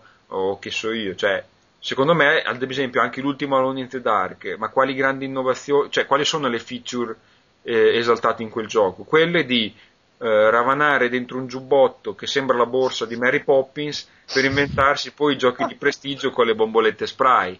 Cioè, quello lì tutti rimanere, cioè facciamo vedere dei gran video di gameplay di questi momenti qui, tutti rimanere affascinati dalle nuove eh, cose che si poteva inventare, su cui insomma si poteva lucubrare per andare avanti nel gioco, ma in realtà non, essere, non doveva essere questo il punto su cui eh, fa, doveva far leva Alone in the Dark, e anzi, come poi è stato dimostrato dall'hype e dalla suspense creata da eh, Alan Wake solo da quei vaghi filmati, quello ad esempio creava molto una, un'atmosfera e insomma una, sembrava una sceneggiatura nei, nei primi, molto... eh, nei primi, nei primi eh, negli ultimi esatto. ultimamente. Negli ultimi, negli ultimi purtroppo sembrava, sembrava Alone in the Dark. Negli ultimi, esatto, siamo iniziati a mostrare il gameplay per come poi andava veramente concepito e è andata svanendo tutto quell'alone di mirabilie che si era creato intorno al gioco e, ed è così, come probabilmente, chissà, forse sarà anche con Heavy Rain, grande trailer, grande teaser eh, con sceneggiatura e, e parlato da strapparsi i capelli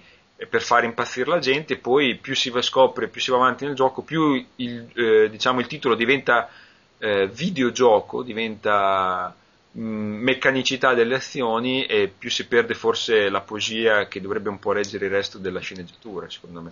Sì. Luca, eh, ti volevo chiedere una cosa, nella nuova generazione cui, in cui ormai siamo immersi fino al collo, non si era forse arrivati al punto in cui la tecnica ci avrebbe permesso di unire da una parte l'atmosfera di un Silent Hill e eh, dall'altra l'esagerazione violenta di un Manant.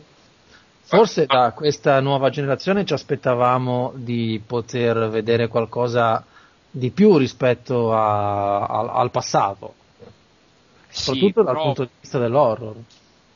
Sì, perché comunque ci possono essere poi tutti i mezzi eh, giusti e necessari per poter amplificare quelle che erano state appunto le sensazioni horror provate con giochi come Resident Evil che appunto ti metteva in croce quattro poligoni, però andava poi a, a, scavare in quello che è l'ABC del, dell'horror, no? Sai, il rumore improvviso, il salto dalla sedia ed erano tutti contenti. Poi, Il, cioè, il veramente... che entra nella finestra in Dino Crisis. In Dino Crisis sì, eh, cioè, l'effetto praticamente era, era lo stesso più o meno dei cani, cambiava il soggetto, però la cosa era quella. Cioè, renditi conto anche del fatto che, che eh, Resident Evil in realtà non aveva neanche una sceneggiatura scritta, non c'era una riga di sceneggiatura scritta.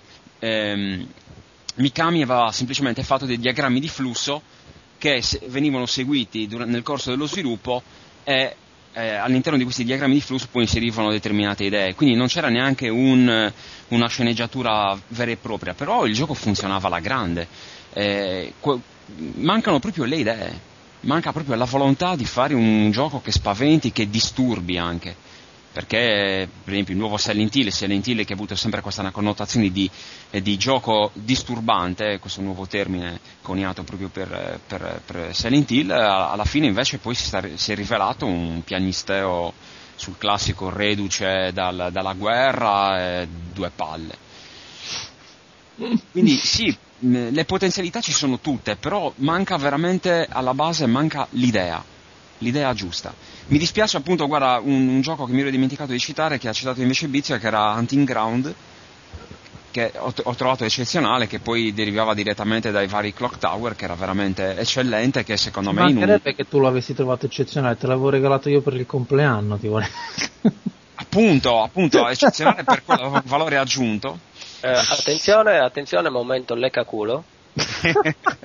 Vabbè, ma stasera state facendo le qualificazioni alle Olimpiadi per il culo, eh, tra tutti e due. Eh, guarda che bello avere il potere. Ascolta, no, ma allora ti cito in questo senso. Te te lo ricordi, come scrivevo prima anche a Fabrizio, di il famoso titolo per PlayStation 1 che avranno giocato in 5? Era bellissimo. Io non mi ricordo Eh. minimamente cosa sia questo D. Beh, Sì. pensa a te, un- un- un collez- abbiamo qui un collezionista di alto bordo che non ha nemmeno una copia di D, il famosissimo gioco per PlayStation 3, il primo e forse tra gli unici ad aver eh, bisogno della confezione da quattro dischi perché ne conteneva ben tre. Esatto. Quattro dischi perché noi conteneva ben tre. eh? Cioè sì, aveva quelle confezioni gra- grandi, quadruple, come aveva anche Doom per la Ah, capito, PlayStation. ho capito. Mm, mm. E, e però aveva- era su tre dischi e ognuno eh, durava in termini di gioco circa boh, 40 minuti.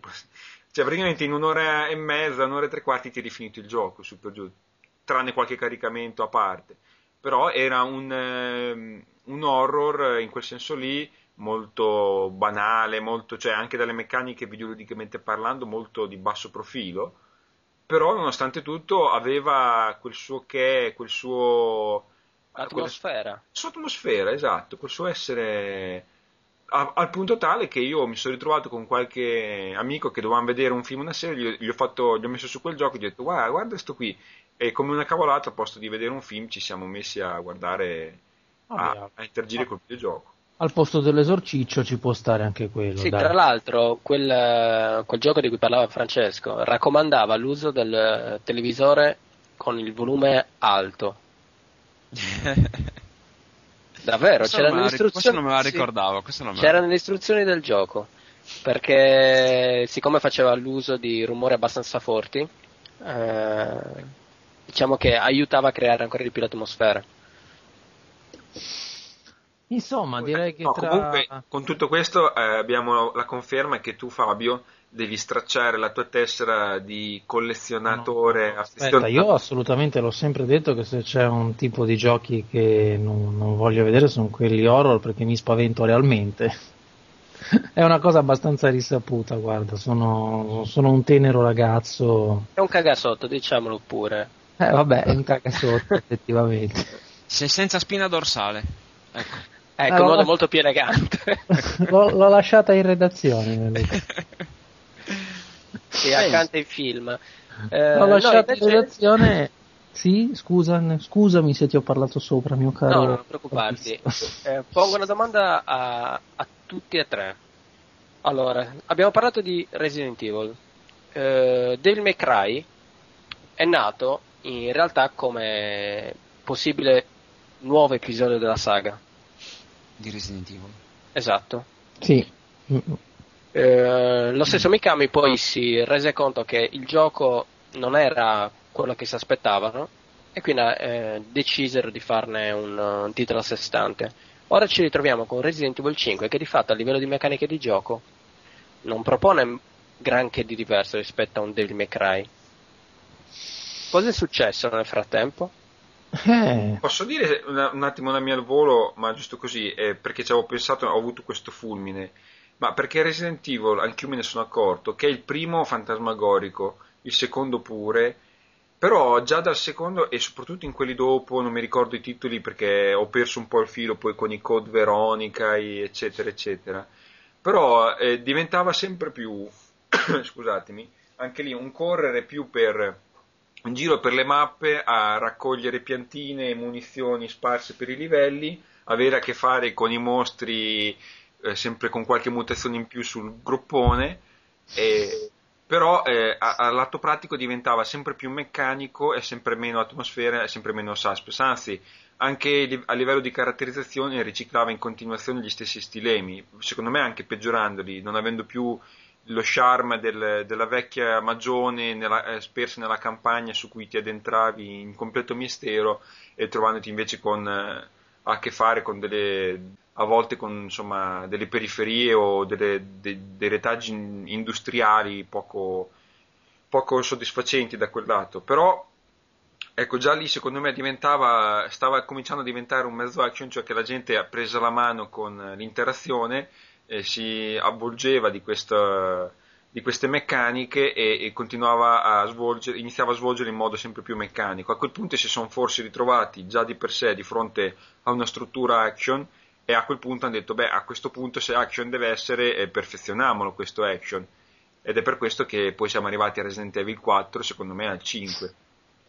Sì, ma il problema non è poi quello, perché cioè, sul fatto che comunque una saga si sviluppi, magari andando a, a toccare, a- andando a invadere generi che non sono esattamente il suo, ok, ci sta bene. Il problema è che ha perso il rapporto con l'orrore.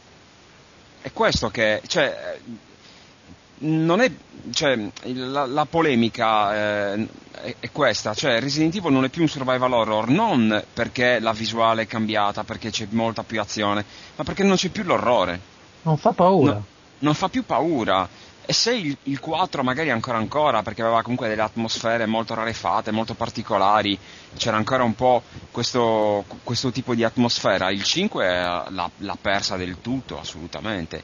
Ma mancano i puzzle, mancano gli indovinelli, manca praticamente tutto. Cioè non è più, non è più un Resident Evil, è diventato un, un po', un po' un'altra cosa. Ora Eh, io no- Scusami, non lo vedo... Sì, sì. Ma io penso proprio in questo senso qui, eh, stavo parlando prima dei vecchi capitoli che si sono tro- ritrovati a- quasi in maniera naturale a, avere questa non evoluzione ma questo cambiamento, cioè nel senso si sono accorti che gli utenti entrati in certe meccaniche, abituatisi sempre di più all'aspetto di interazione, volevano sempre di più questo. Come noi sappiamo c'è questo problema nei videogiochi e un po' è anche la polemica che fa suscitare un Metal Gear, ma lì forse per altri motivi, cioè che quando tu togli a- agli utenti la parte interattiva e gli dai in pasto quelle parti che potrebbero creare più atmosfera, ma in cui lo- la loro interazione o è ridotta ai minimi termini o non c'è, quindi si devono mettere davanti a delle sezioni di, di filmati in full motion video,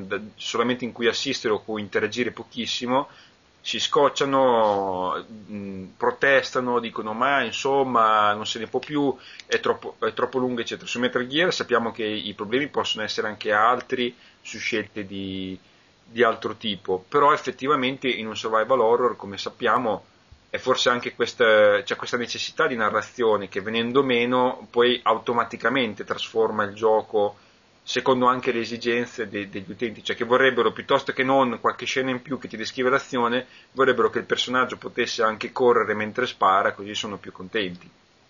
Ma, Sì, soprattutto che- Non so se, scusami, Sì. mm, non so se è tanto più un discorso riguardante l'azione che compie il personaggio, la corsa, ma io mi ricordo che quando si giocava ai primi Resident e ti ritrovavi davanti alla macchina da scrivere che era questo oggetto Esatto, utilizzato per salvare, eh, tu ti ritrovavi in quel momento a dire cavolo cosa faccio? Salvo, utilizzo questa opportunità o forse mi sto sprecando il, il nastro, era il nastro no? se non sbaglio l'oggetto Sì, per esatto. salvare. Sì, dovevi, dovevi trovare il nastro e poi la macchina. C'era, insomma, erano tutti piccoli, pi- piccol- piccole cose che in- unite insieme creavano questa Certo. atmosfera che sinceramente adesso non... Dovevi non anche ponderare certe scelte, dovevi eh, scegliere se portarti de- de- dietro l'erba o, o l'arma. eh. Qui adesso invece è diverso, nel 4 addirittura andavi dal, dal- dal mendicante e ti compravi quello che volevi, non riuscivi ad abbattere un mostro, uscivi dalla stanza, Sì. andavi dal mendicante e ti, ti compravi Che, il che per l'amor di Dio, il 4 è un, un gioco con Ma le contro- ottimi giochi, però, proprio però- non sono di survival horror. Cioè, Esatto, esatto, il punto è quello. Proprio- Però questa qui- veramente la mancanza. Però questa qui della questione un po' dei, mh, dei salvataggi centellinati e di queste componenti, non lo so, cioè nel senso, mentre sento la voglia di un survival horror come, Resident- come i primi Resident Evil, con molta più eh, atmosfera, con un'ambientazione ricreata ad hoc, in cui sarei anche disposto appunto a assorbirmi anche un- un- un'immedesimazione tramite dei filmati o, o quali che siano le scelte di, di regia di chi, di chi crea il gioco. Ecco, dall'altro una, una maggiore suspense un maggior terrore ricreato da, se vogliamo, quella che potrebbe diventare una maggiore difficoltà mh, o insomma il ricorso eh, il meno possibile ai salvataggi, non so quan- quanto sarei felice di questa, che per me invece, per il modo anche forse in cui fruisco di certi videogiochi, è un'involuzione. Ma tu ad esempio eh, un survival horror lo giocheresti guidando dalla- da dentro l'automobile? Io lo giocherei guidando da dentro il baule che ti permette di sbucare da una stanza e poi dall'altra rispetto a, dalla parte opposta della casa. Vero, vi ricordate i bauli magici erano bellissimi. Erano Sì, va bene, ma questo era un po' l'argomento principe eh, della puntata di Halloween. Scommetto che Fabrizio, sì, Fabrizio si è spaventato, soprattutto dopo questa risata satanica. Ah, io moltissimo, stanotte non dormirò, guarda. Beh, ti- ma ti accoglie Luca sotto le sue Vabbè. coperte se fai Allora ti, ti No, batterò. no, Luca è già sotto le mie coperte. Uh, vabbè, no, è, è su questa. Scusatemi, scusatemi, ma su questa direi che siamo arrivati al massimo dell'orrore possibile e immaginabile. No, ce n'è altro, ce n'è altro. anche... No, no, non state assolutamente scherzando. Quindi la- l'argomento horror per eh, questa puntata si chiude. Ci sentiamo tra pochissimo per il prossimo argomento.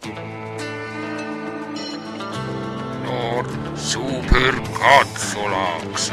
Segui anche tu la nuova serie tv che ha fatto sfaceli in tutto il terzo mondo. Lord Super Cazzolax.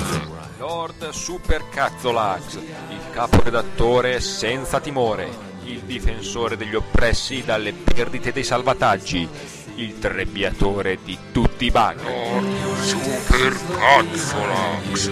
Lord Super Cazzolax è talmente possente che tutti i videogames lo temono, perché lui i videogame non li gioca, li asfalta come un rullo compressore. Persino il solitario su PC e i Cooking Mama su Wii. Lord Super Cazzolax. Lord Super Cazzolax non ha bisogno degli aggiornamenti della PS3 come tutti noi. Pur di non stracciargli i peperoni con le barre di download ogni volta che l'accendeva, la sua PS3 si è iscritta ad un corso CEPU per aggiornarsi da sola. E poiché lui la disprezzava perché ingombrante, si è iscritta in palestra e si è messa a dieta. Lord Super Cazzolax aveva una PS3 Slim già un anno fa. Lord Super Cazzolax.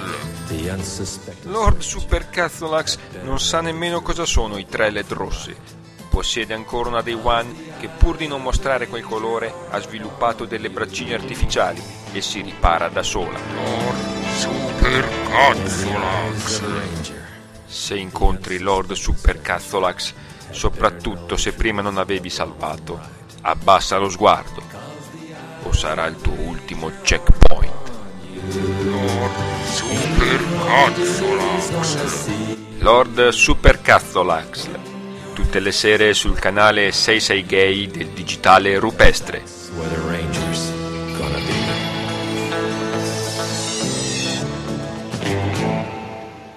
Benissimo, allora c'è un titolo che sta facendo fremere il mondo dei videogiochi, stiamo parlando di qualcosa che si possono gustare solamente gli utenti con PlayStation 3. Uncharted 2 uscito da pochissimo perché, da- per la console Sony e c'è qualcuno che in questo momento se non sbaglio ci sta giocando, almeno ci stava giocando sino a poco tempo fa, stava fraggando in giro per eh, varie partite multiplayer dopo averlo spolpato adeguatamente in single. Luca, Uncharted, tu dici come, come va con la tua avventura virtuale con eh, Nathan? Mm, credo di essere a metà del, del singolo, eh, lo trovo sicuramente un gioco migliorato rispetto al primo capitolo. Io non, non vedo questo capolavoro assoluto che è stato dipinto un po', un po' dappertutto e quindi concordo con la nostra, con la nostra recensione a cui abbiamo dato solo 9 e moltissimi utenti appunto ci hanno criticato per Solo questa scelta. 9, solo Vergogna. Eh, ma, va, ma io ci basta. Oxaro. Attenzione, attenzione, sì, sì, sì, esatto, esatto, esatto. Ehm, Di merda si può dire, sì? avevamo stabilito di sì. Ah, ok. Ehm, quindi sì, lo trovo veramente un gran bel gioco. Però, insomma, sostanzialmente ricalca le orme del primo, mh, mette a posto un bel po' degli errori che c'erano nel, nel primo episodio. Ehm, guarda, più volte nel corso del, soprattutto delle primissime missioni mi è capitato di pensare questo è un gioco che Kojima dovrebbe vedere per capire esattamente i tempi della narrazione, i tempi del, eh, dei, dei video e di, di come comunque dovrebbero essere integrati all'interno di videogioco perché sono veramente perfetti. Comunque veramente che adesso Kojima stia lavorando con Ubisoft per Assassin's Creed, a quanto pare. perché anche i video non mancheranno, insomma, speriamo che non siano pallosi, vabbè. Cioè io ogni puntata riesco a dire qualcosa su questo Ma povero infatti io veramente penso che ormai lui si, si stia facendo ricoverare per eh, qualche No. patema di, di inferiorità verso le tue dichiarazioni. che poi sa- no, sì, non, non credo proprio. No, che poi insomma salta sempre fuori, però lo ammiro tantissimo come, come game designer. no, no, no, Senti qua come ride, senti qua. Come game, des- come game designer è veramente bravissimo, anche se sento anche le unghie che stridono sulla superficie dello specchio, sai? Del Senti- No, no, no. No, no, assolutamente. Però Metal Gear Solid 4 è stato veramente un, un stillicidio. Dai, dai, Luca, sei, sei in cima a una torre e hai Kojima e Lino Banfi, chi butti giù?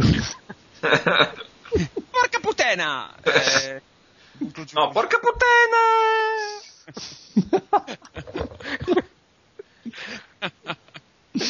Eh no, perché voglio vedere la fine della trilogia dell'allenatore nel pallone, capito? Ma Ah, perché è una ecco. trilogia? Non lo so, se hanno fatto la trilogia di Matrix, possono fare anche la trilogia Hai notizie di prima mano?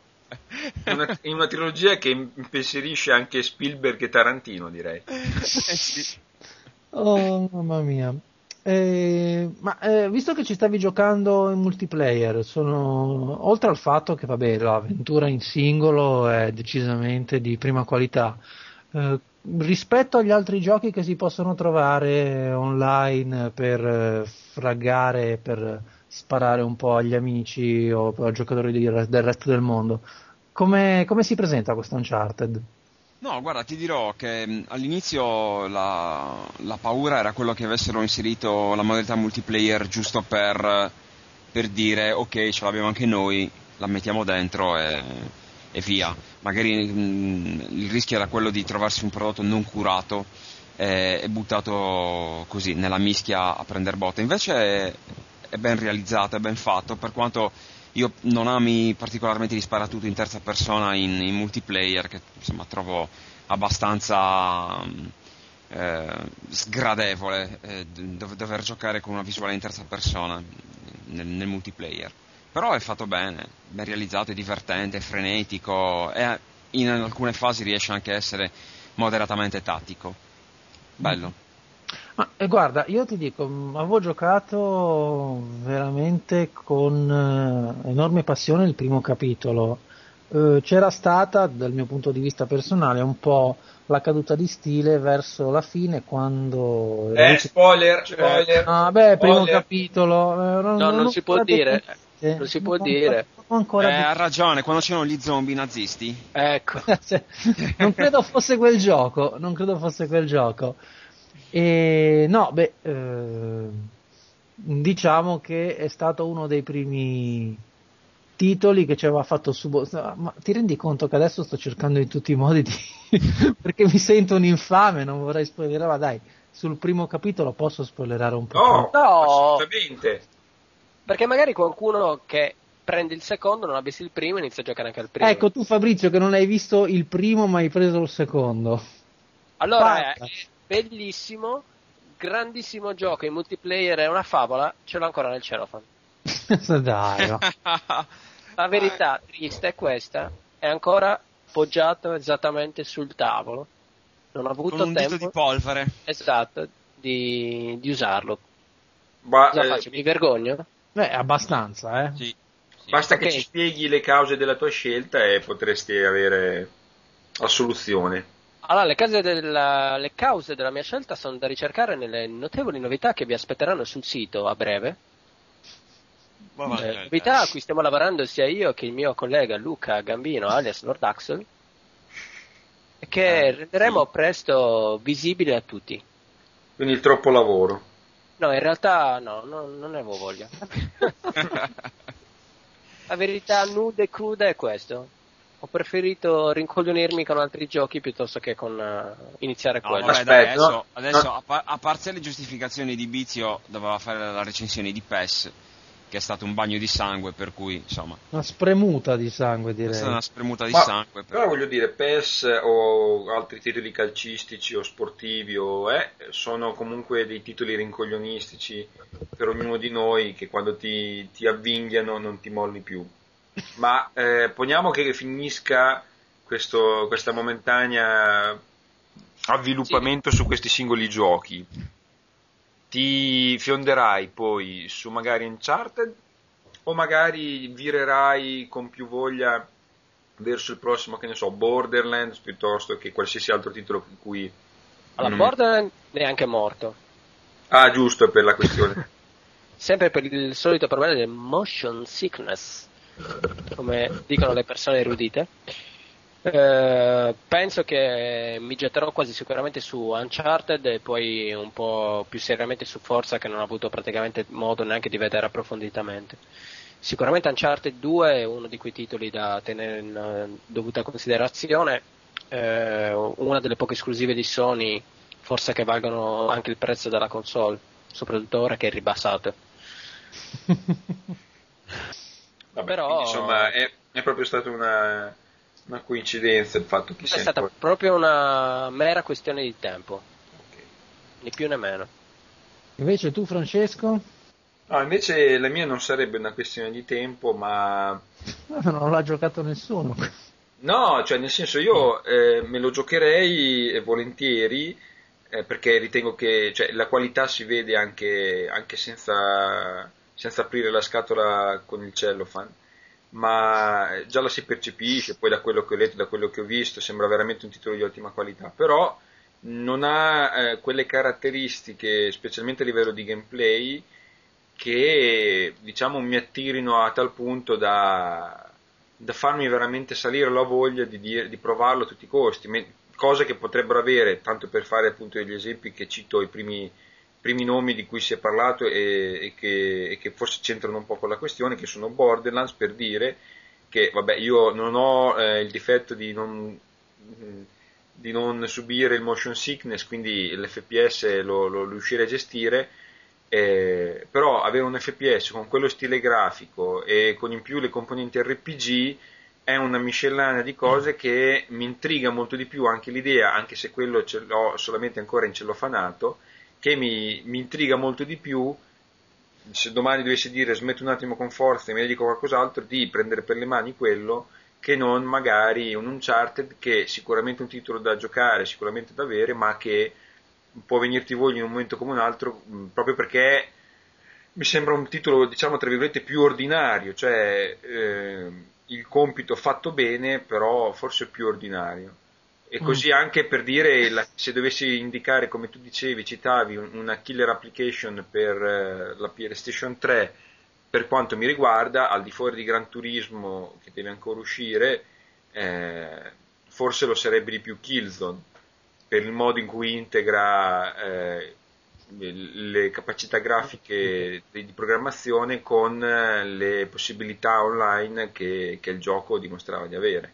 Beh, eh, guarda, tolto che personalmente ritengo che i Naughty Dog abbiano fatto un lavoro tecnico veramente sopraffino, volevo chiedere ancora una cosetta a Luca, Eh, soprattutto nel single player, anzi quasi unicamente nel single player, il gioco riesce a fare della presenza di questo protagonista sempre pronto a fare magari la battutina, ironizzare sulla situazione, un punto di forza che si va naturalmente ad unire alla capacità di, di narrazione no, di questo gioco.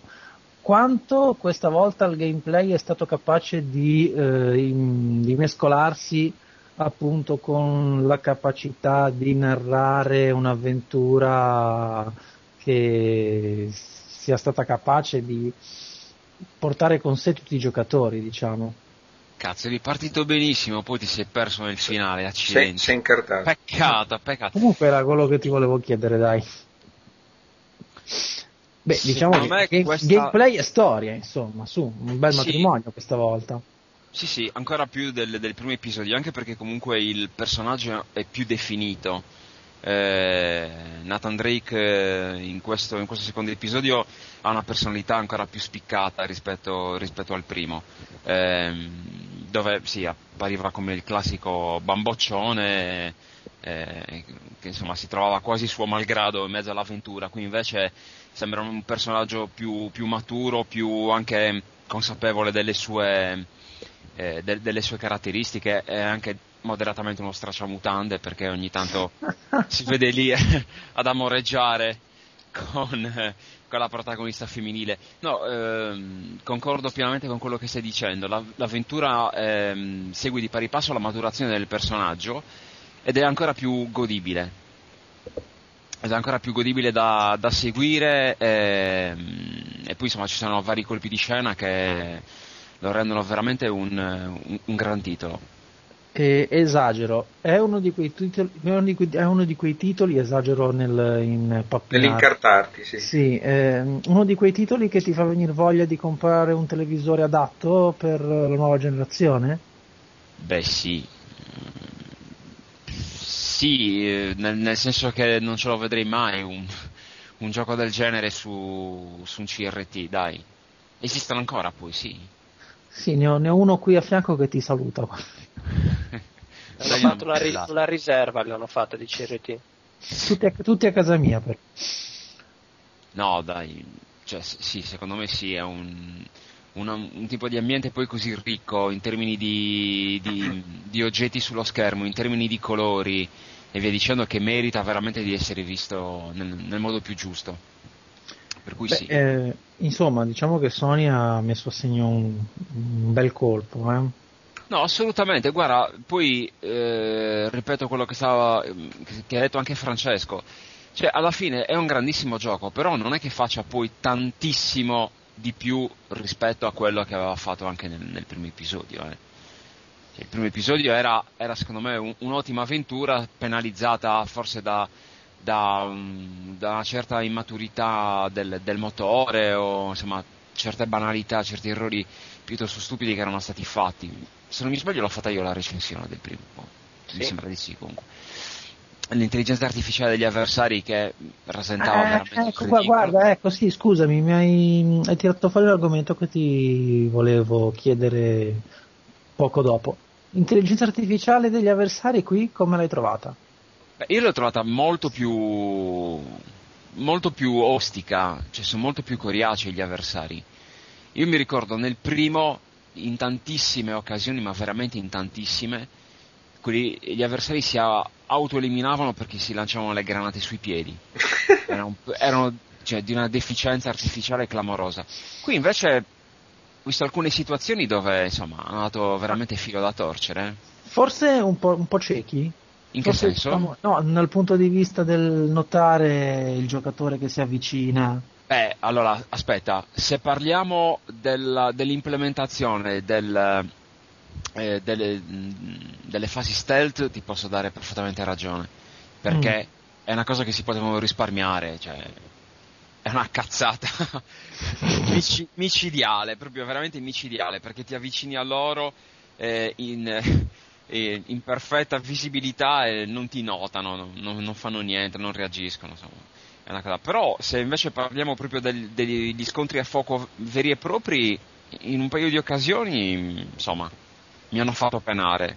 Sì, sì, no, io volevo appunto parlare del No, eh, non dello- combattimento, ma del, del pre-combattimento che forse c'è te stato. lo, lo stealth è ridicolo, sì sì, lo stealth è assolutamente da, da- da rivedere. E quello è, boh, secondo me, un elemento che mh, poteva anche non, eh, poteva anche non starci all'interno del gioco. Cioè, non è che si sentisse veramente il bisogno. Aspetteremo Uncharted 3 per vedere se riescono a migliorare anche questo, io lo aspetto con, eh, con vero piacere, no? Speriamo. Speriamo. Va bene, allora abbiamo anche visto questo ennesimo mattone che va a costruire il solido muro di software per PlayStation 3 e noi ci risentiamo tra pochissimo con il prossimo argomento.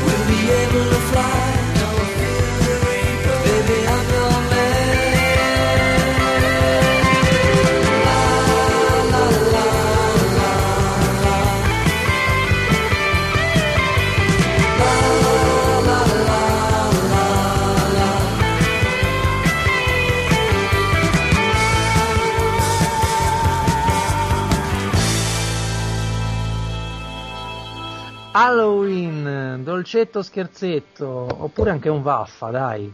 Un bel vaffa, chi lo diamo questa volta per questa seconda puntata? Luca?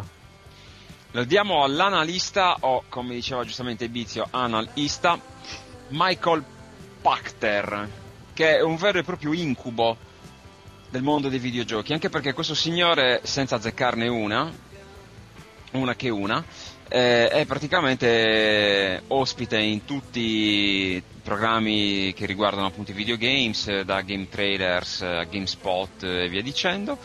Eh, non fa altro che sparare delle immense vaccate nel mondo dei videogames. eh, citiamo soltanto le ultime, ovvero il raddoppio del prezzo del, del live, eh, i 14 milioni di copie che eh, venderà mm, Modern Warfare 2 nel solo anno, del, anno 2009 e poi il, ehm, il, aveva predetto praticamente che Borderlands avrebbe fatto un flop clamoroso perché secondo lui eh, c'erano altri giochi che potevano fare le stesse cose di Borderlands ma farle meglio. Allora il problema è che questo Pa- Pacter da analista lui cosa fa? Analizza.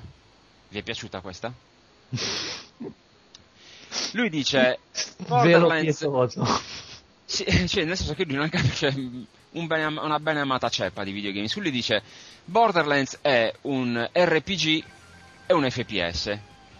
Però a breve esce un FPS migliore, che è Modern Warfare 2, e un RPG migliore, che è Dragon Age. Quindi lui vede Borderlands come la, sommia- la sommatoria delle due parti, non lo considera come un prodotto unico e quindi dice perché comprarti un, un prodotto che fa male il compito di RPG FPS quando ti puoi comprare invece due giochi che invece mh, espletano questi compiti al, al loro meglio. Invece non ha capito un bene amato cazzo e infatti Borderlands nei primi giorni di vendita in, in America ha fatto eh, sell out in, in in diversi negozi. Poi onestamente dubito che eh, Modern Warfare 2, per quanto venderà ovviamente triliardi di copie, andrà a vendere 14 milioni di pezzi in un mese e mezzo di vendite che andranno a finire poi a coprire la fine del, del 2009. Questo signore ha capito che qualsiasi cosa dica, poi alla fin fine comunque verrà ripresa da qualcuno e accrescerà comunque la sua, la sua fama. Ed è per quello che mi riguarda diventato un po' la Paris Hilton senza tette nel mondo dei videogiochi. E quindi il nostro Vaffa va lui che ci ha veramente tediato. Ah, State concordo- zitto. No, no, concordo esattamente con questo tuo vaffa, anche perché penso che personaggi come lui si siano avvicinati al mondo dei videogiochi non tanto, anzi, assolutamente non per il videogioco in se stesso, ma per il giro di soldi che è cresciuto nel mondo dei videogame, che ha portato alla creazione di società per azioni, a giochi di borsa, quindi anche alla necessità di dare fiato alla voce particolare di questi analisti, no? E quindi ci sono un po' queste notizie che prendono una visibilità anche troppo grande rispetto a quello che poi ci vogliono significare. Eh, Fabrizio, non, non si stava un pochino meglio quando Si stava peggio? ecco, dai. Sotto quale punto di vista, scusa? Ah, sotto il punto di vista che da quando girano tutti questi soldini nel mondo dei videogiochi si sono un po' alzate queste voci Sono arrivati cani e porci, soprattutto Eh, i sì. secondi? e pa- parteci triste questa, no, beh, eh, sì, è esattamente quello che volevo dire. Vabbè, cosa, cosa possiamo aggiungere in più di quanto non abbia già detto il buon Luca? Purtroppo abbiamo a che fare con certi personaggi, come questo, quest'uomo, anche un po' bruttino, diciamolo, È un che esatto, che È ha applicato fatto di gesso, cosa hai detto? È fatto di gesso. Sì, è fatto di gesso. detto. Porta un gessato anche. E profuma di gessomino. Esatto. Che applica alla perfezione la teoria del super enalotto. Butto numeri a casaccio, prima o poi un 4 o un 5 esce fuori. Lui fa la stessa cosa. Dice cazzate, diciamolo. Tanto prima o poi almeno una buona la becca e quindi diventa un guru. E noi pirla che gli diamo pure voce, diciamolo. Eh no, infatti guarda, è questa la cosa più triste, capito? Eh, che più mi dà fastidio. Dovrebbero lasciarlo da una parte, così a dire i suoi numeretti, con la faccia rivolta verso il muro, e una bella camicia legata sul di dietro. Invece questo qui sta diventando veramente un guru, come diceva Bizio.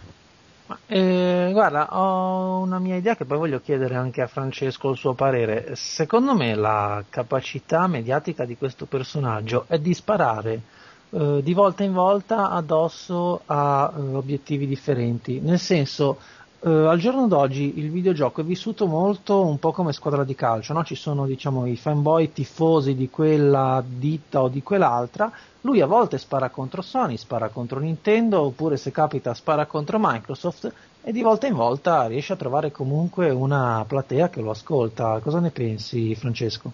Sì, la, la platea oppure soprattutto eh, i giornalisti o i luoghi in cui poi lui è accolto e cui, insomma, viene, da cui viene poi divulgata la sua parola. Se, come diceva Luca, eh, fosse lasciato a se stesso, come in parte faccio io, andrebbe benissimo, nel senso analizziamo noi invece eh, la sua posizione. Allora, come abbiamo detto, tira a sparare, quindi come analista dimostra che è nullo. Se io sono un intermediario finanziario o un operatore che eh, vuole sapere veramente qualche cosa eh, al riguardo del, video, del, campo dei videogiochi in termini economici, eh, so che non è certo la sua una voce di quelle da tenere a, mente, da tenere a bada, da tenere a mente perché le spara e non è che dia dei dati seriosi su cui basarsi. Al contrario, a chi fa comodo questo soggetto? Fa comodo appunto a quelle, quei siti, quei, quei, quei media che parlano di videogiochi, che lo ospitano, gli fanno dare due o tre sparate, nascondendo poi, nascondendole sotto poi il fattore che lui è un'autorità perché ha delle competenze economiche diciamo sottoscritte da un, un qualche foglio che attesta che lui è esperto e eh, mediante questo gli fa sparare qualsiasi cosa. È logico che la sparata, se non data dal primo pirla che passa, ma da uno che ha un, Dal secondo. o dal secondo, comunque solamente perché ha un qualcosa di. ha un nome che poi è un circolo vizioso, perché più, più ne spara, più gli si è data voce, più si attenderà sempre con le sue notizie. Soprattutto E- sai cosa, Franz? C'è anche, non c'è contraddittorio, capito?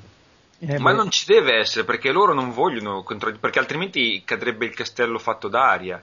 No, ma forse proprio non c'è, nel senso che comunque il mondo della, di- di- di- delle previsioni eh, a mo' di borsa eh, nel mondo dei videogiochi è un, è un qualcosa che si sta facendo largo proprio adesso, quindi lui è il primo e quindi massimo esponente di questa, di, di- di- di questa nuova cosa, per cui Sì, per basterebbe, momento come diceva- basta. e- Cioè, basterebbe che arrivasse il secondo Pirla come lui, che Esatto. Fosse analista come lui, che dicesse stai dicendo cazzate, ma sicuramente guarda, solamente io non voglio spendere sinceramente la mia laurea per fare questo, e quindi lascio a qualcun altro se vuole il compito di andare. Spendi quella di Fabrizio.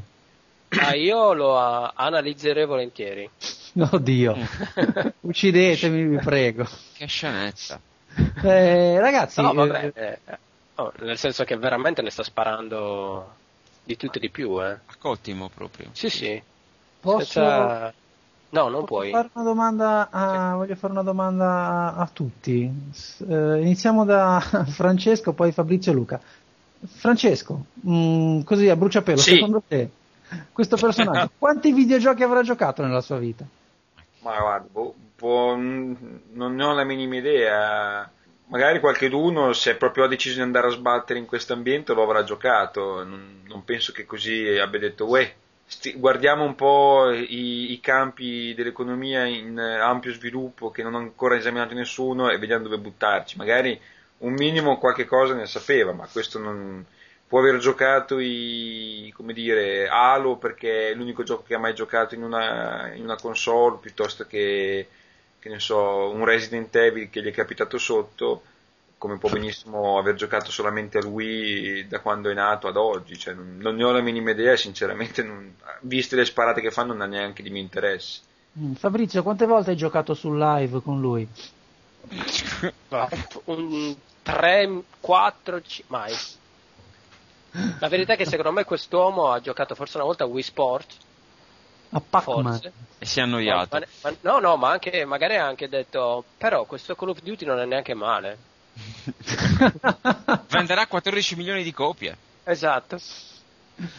No, vabbè, Eh. ma lui stesso, io ho visto l'intervista che ha, che ha fatto su Game Trailers, eh, l'hanno invi- l'hanno invitato a una delle loro trasmissioni, eh, ma lui stesso lo dice che è un casual gamer di quelli, insomma, classici, eh, quindi insomma, non può, anzi non dovrebbe dare ce- certi giudizi, soprattutto quando va ad analizzare nello specifico un gioco singolo come poi può essere appunto eh, come, come ha fatto per esempio per Border- Borderlands dove insomma la sua teoria era veramente una cosa incredibile senza Finanze, sì. capire che poi magari non dico che faccia delle turbative di borsa perché insomma per carità di Dio non, non è così però effettivamente insomma Diciamo però che un lui po'... fa parte di una delle società eh, am- americane più famose eh. adesso non mi ricordo il, il- il nome però Canistracci Oil, se non sbaglio. No, diciamo no, che è un po' il, il Maurizio Mosca americano. Poraccio Maurizio Mosca. L'Aldo Biscardi. Esatto, Eh. spara. Tanto prima o poi.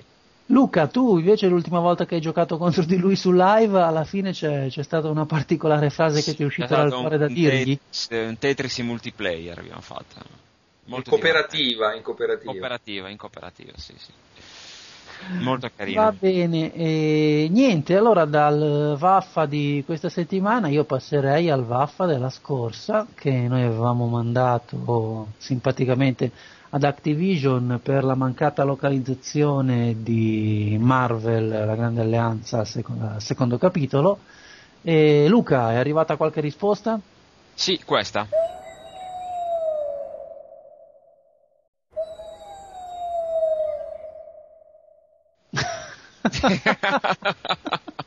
Bellissima. C'era un, un coyote che ululava alla luna qua sotto casa mia. Esatto. No, eh, purtroppo sono impegnatissimi nel ehm, neutralizzare Pacter, quindi no, stanno- sono impegnatissimi nel organizzare il lancio di mm, Modern Warfare 2 e di DJ Hero e Band Hero, quindi purtroppo non hanno avuto il tempo di, di, di darci il loro eh, esatto, contro Vaffa, per cui noi li rimandiamo a Vaffa. Prima o poi qualcosa succederà. E beh dai, A forza di metterli in pila. eh. contro rilancio. Va bene, allora anche per questa settimana il Vaffa ha esaurito il suo compito, naturalmente aspettando quello della prossima con eh, grande simpatia come sempre. Ci sentiamo tra pochissimo con il prossimo argomento.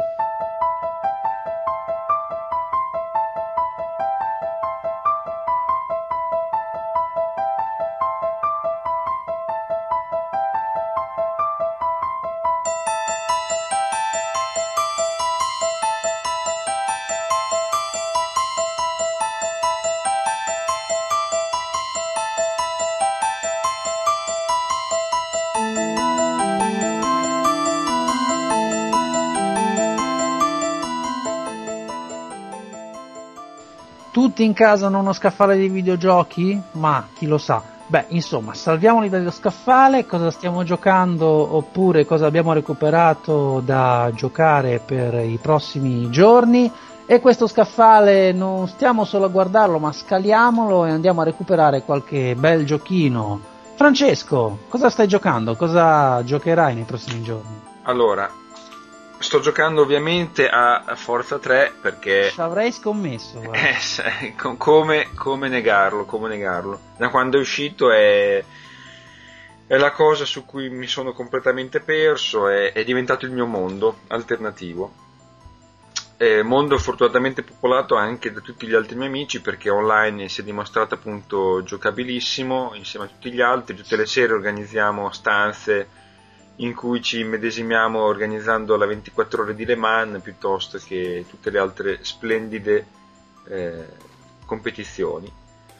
Eh, merita tutto il suo 9,5 che non mi ricordo chi è che glielo abbia dato, però secondo me ha, rag- ha ragionissimo. Comunque anche il suo 9,5 lo merita anche vista comunque la, la concorrenza blanda su console eh, in rapporto, cioè non lasciando perdere comunque eh, che ci sarà da attendere per GT5 eh, anche perché comunque ci saranno secondo me degli aspetti di, un- di uno e dell'altro gioco si diciamo in cui uno prevarrà in cui l'altro farà meglio eccetera. Quindi i giochi saranno secondo me più complementari che non eh, unici avversari nei confronti rispettivamente uno dell'altro.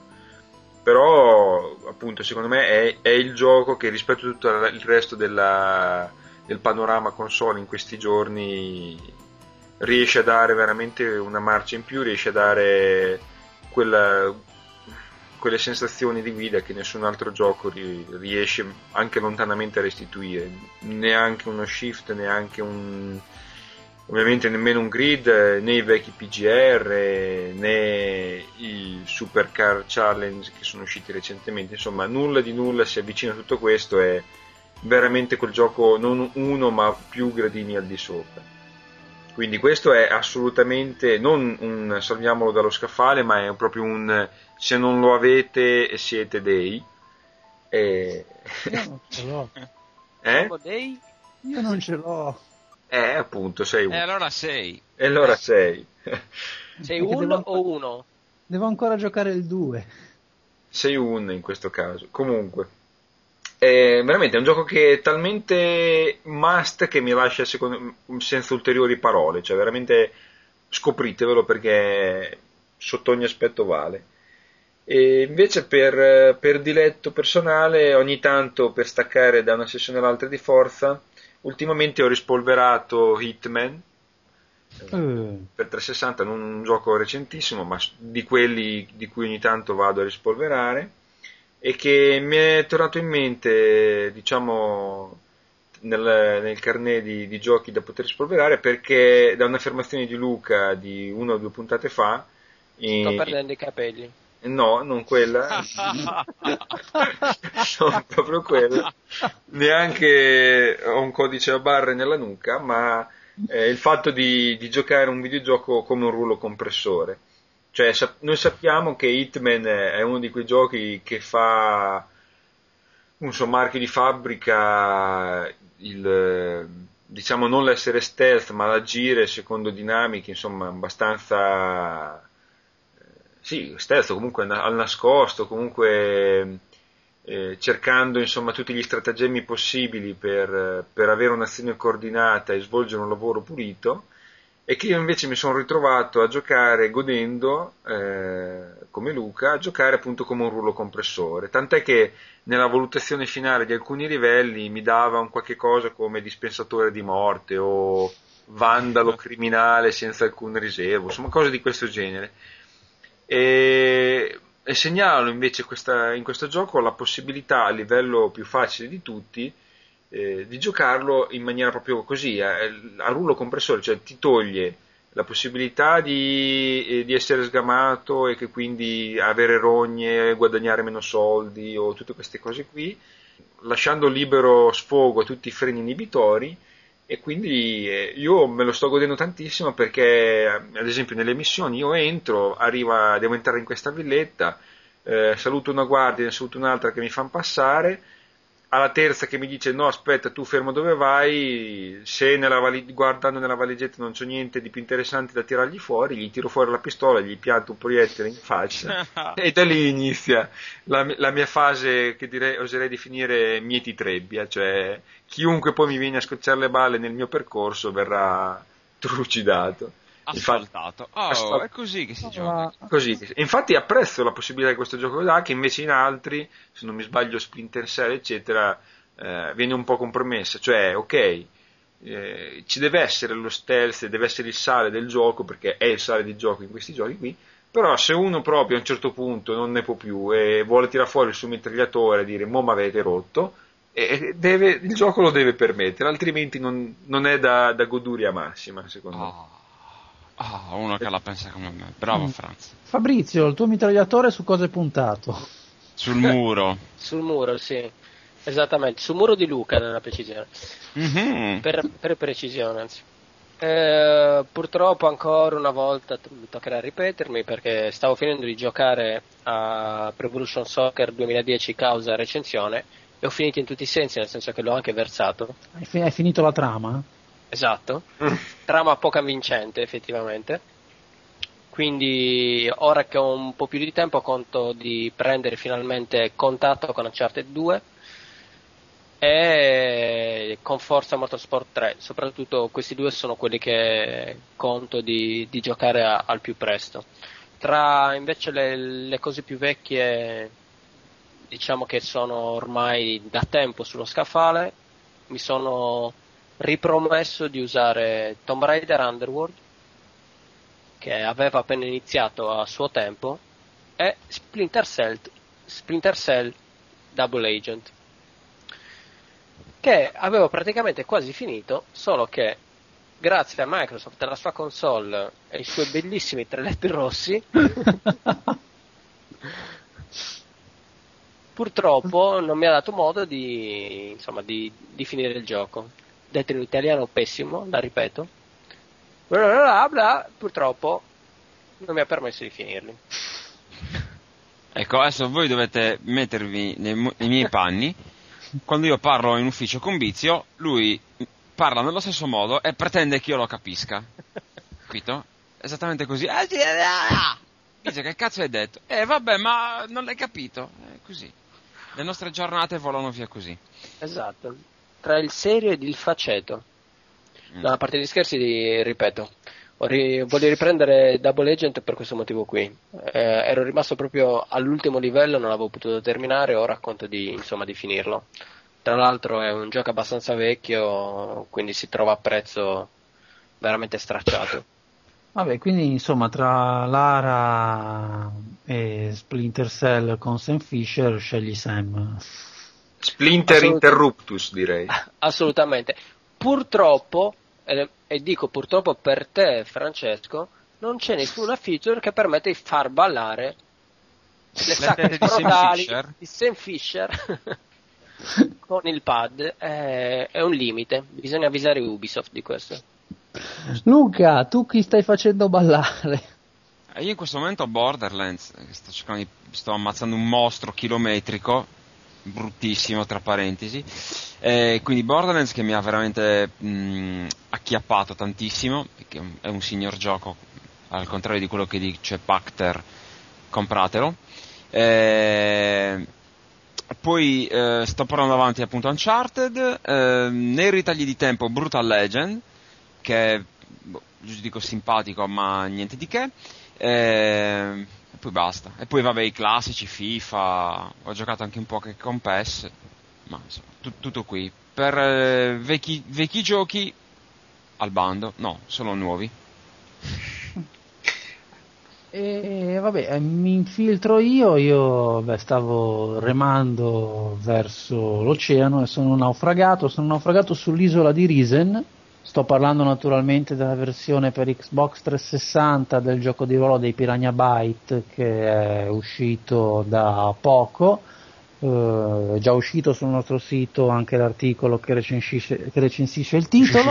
Eh, vabbè, eh, eh, Ora inizierò in a parlare- inizierò a parlare come Nico, quello di Aldo Giovanni Giacomo, così voi mi capirete. e, beh, ehm, come dice l'articolo pubblicato, c'è stato questo pesantissimo downgrade grafico rispetto alla versione per personal computer. Però l'anima da gioco di ruolo è lì, eh? non, non si scappa, ci sono moltissime quest, moltissime cose da fare, l'atmosfera che ti, che ti bracca, si sente un po' questa questa essenza del naufrago che si ritrova sull'isola sconosciuta e deve sopravvivere. E vi dirò che chiudendo, anzi tappandosi il naso davanti alla grafica, si riesce comunque a vivere una bella esperienza. Francesco, se non sbaglio, mi avevi detto che ti interessava qualcosa a riguardo? Sì, in realtà cioè, è uno di quei GDR che come impostazioni, visto che è più all'occidentale, mi interessa e volevo appunto chiederti tra un Oblivion, un Worlds Eh, e no, un... eh, ecco, scusa, hai detto già due parole che ci sono tre gradini secondo me in questo momento su Xbox 360 parlando di giochi di ruoli, giochi di ruolo occidentale e fantasy. Oblivion è lì, è, è in cima. rimane si in trova cima. lì e si sta a braccetto con Fallout, anche se Fallout non è fantasy. Poi in fondo alla scaletta troviamo Two World che mh, sinceramente non, non consiglierei neanche a Fabrizio per eh, fare spessore al tavolino di, di casa. Aspetta, ma tu la- l'hai- lo giocasti subito gioca- lo o giochetti. post pa- patches? eh, lo, lo giochebi eh, ante e post eh, touch e sinceramente non ho notato particolari miglioramenti. Il problema di Two World semplicemente è che c'è Era Two World. Sì, ma guarda, eh, il gioco su computer aveva anche la sua ragione d'essere, ma su Xbox 360 si era arrivati a un punto di instabilità di frame rate talmente alta che praticamente non riuscivi a girare lo sguardo intorno per eh, l'ambientazione che non ti ritrovi davanti a scatti, insomma era veramente qualcosa di ingiocabile. Risen offre una grafica di basso livello, non ho paura a dirlo, anche, anzi bassissimo livello, come ho detto nell'articolo ci sono certe cose che avremmo guardato male anche sulla vecchia Xbox eh, e anche su PlayStation 2, però eh, la stabilità è comunque salva e si riesce, si riesce a giocare, si riesce a tirar fuori veramente una bella esperienza rolistica. Ci sono queste fazioni, l'ordine, l'inquisizione e dall'altra parte i ribelli e si è sempre lì che non si sa bene se magari facendo una particolare quest ci si farà troppo amica una fazione rispetto all'altra, quindi ci si precluderà qualche strada. Ma secondo me è un titolo da provare, decisamente da provare su personal computer dove il gioco dà il suo massimo. Se proprio non si ha un PC in grado di farlo, via. Eccoci qui che va bene anche la versione per Xbox 360. Ma visto però che tu mi avevi citato una scaletta che indicava l'intero panorama 360, eh, ora non vorrei un, attimo eh, Sì. sbagliarmi o scordarmi, ma Oblivion, Two Worlds, Risen ci metto dentro Sacred eh, perché comunque è No, un'impostazione no. a suo modo No, diverso. no, personalmente non mettercelo perché mm, Non hack and sì, slash. sì, siamo troppo nella non, non voglio ora parlare di, del- di questo gioco o dare dei giudizi, semplicemente ritengo che lì si sia troppo nella commistione tra generi, quindi GDR che va ad abbracciarsi con l'action eh, veramente Ecco, in maniera Allora, ok, eh, togliamo pure Sacred, ma dico, allora che cosa, cioè, c'è qualcos'altro da poter citare su 360? come GDR puro?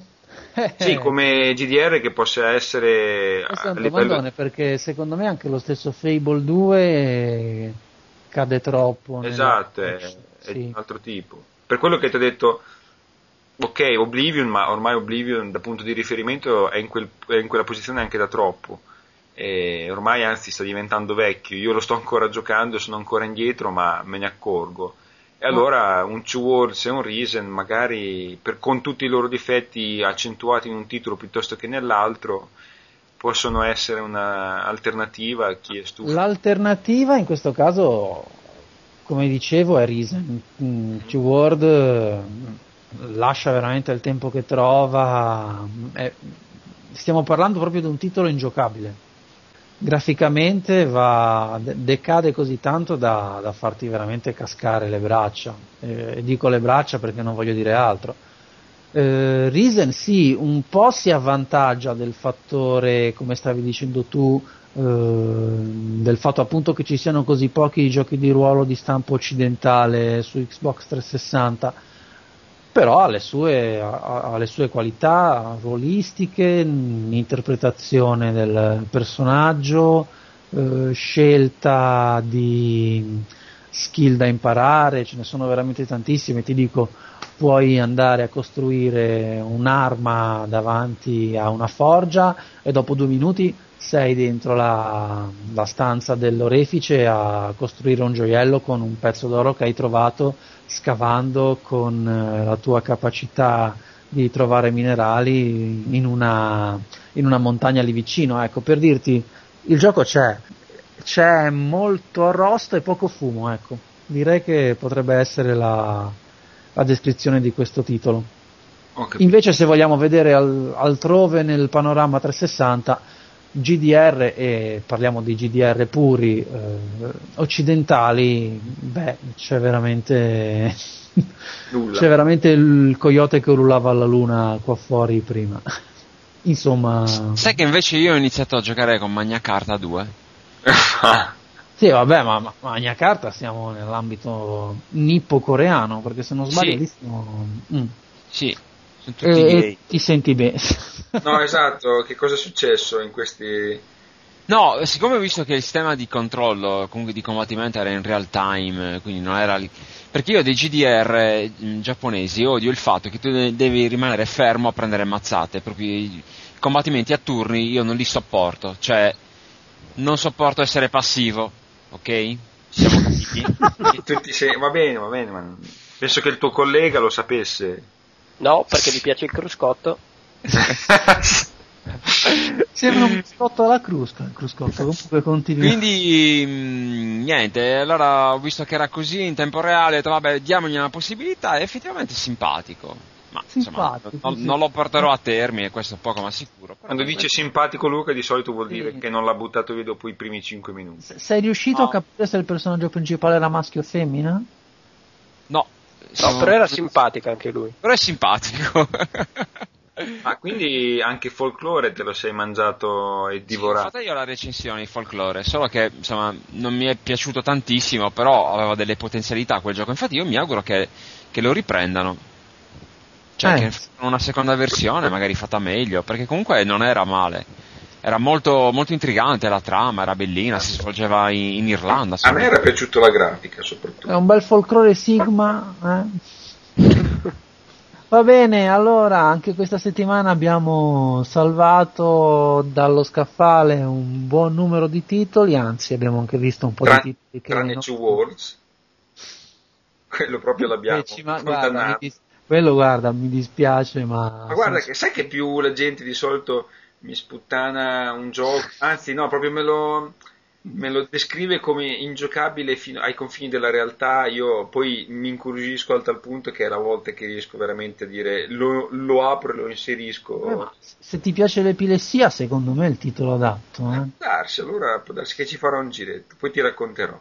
Fammi sapere. Benissimo, allora anche per questa settimana lo scaffale è salvo e a tra poco per una, una nuova sezione del nostro podcast.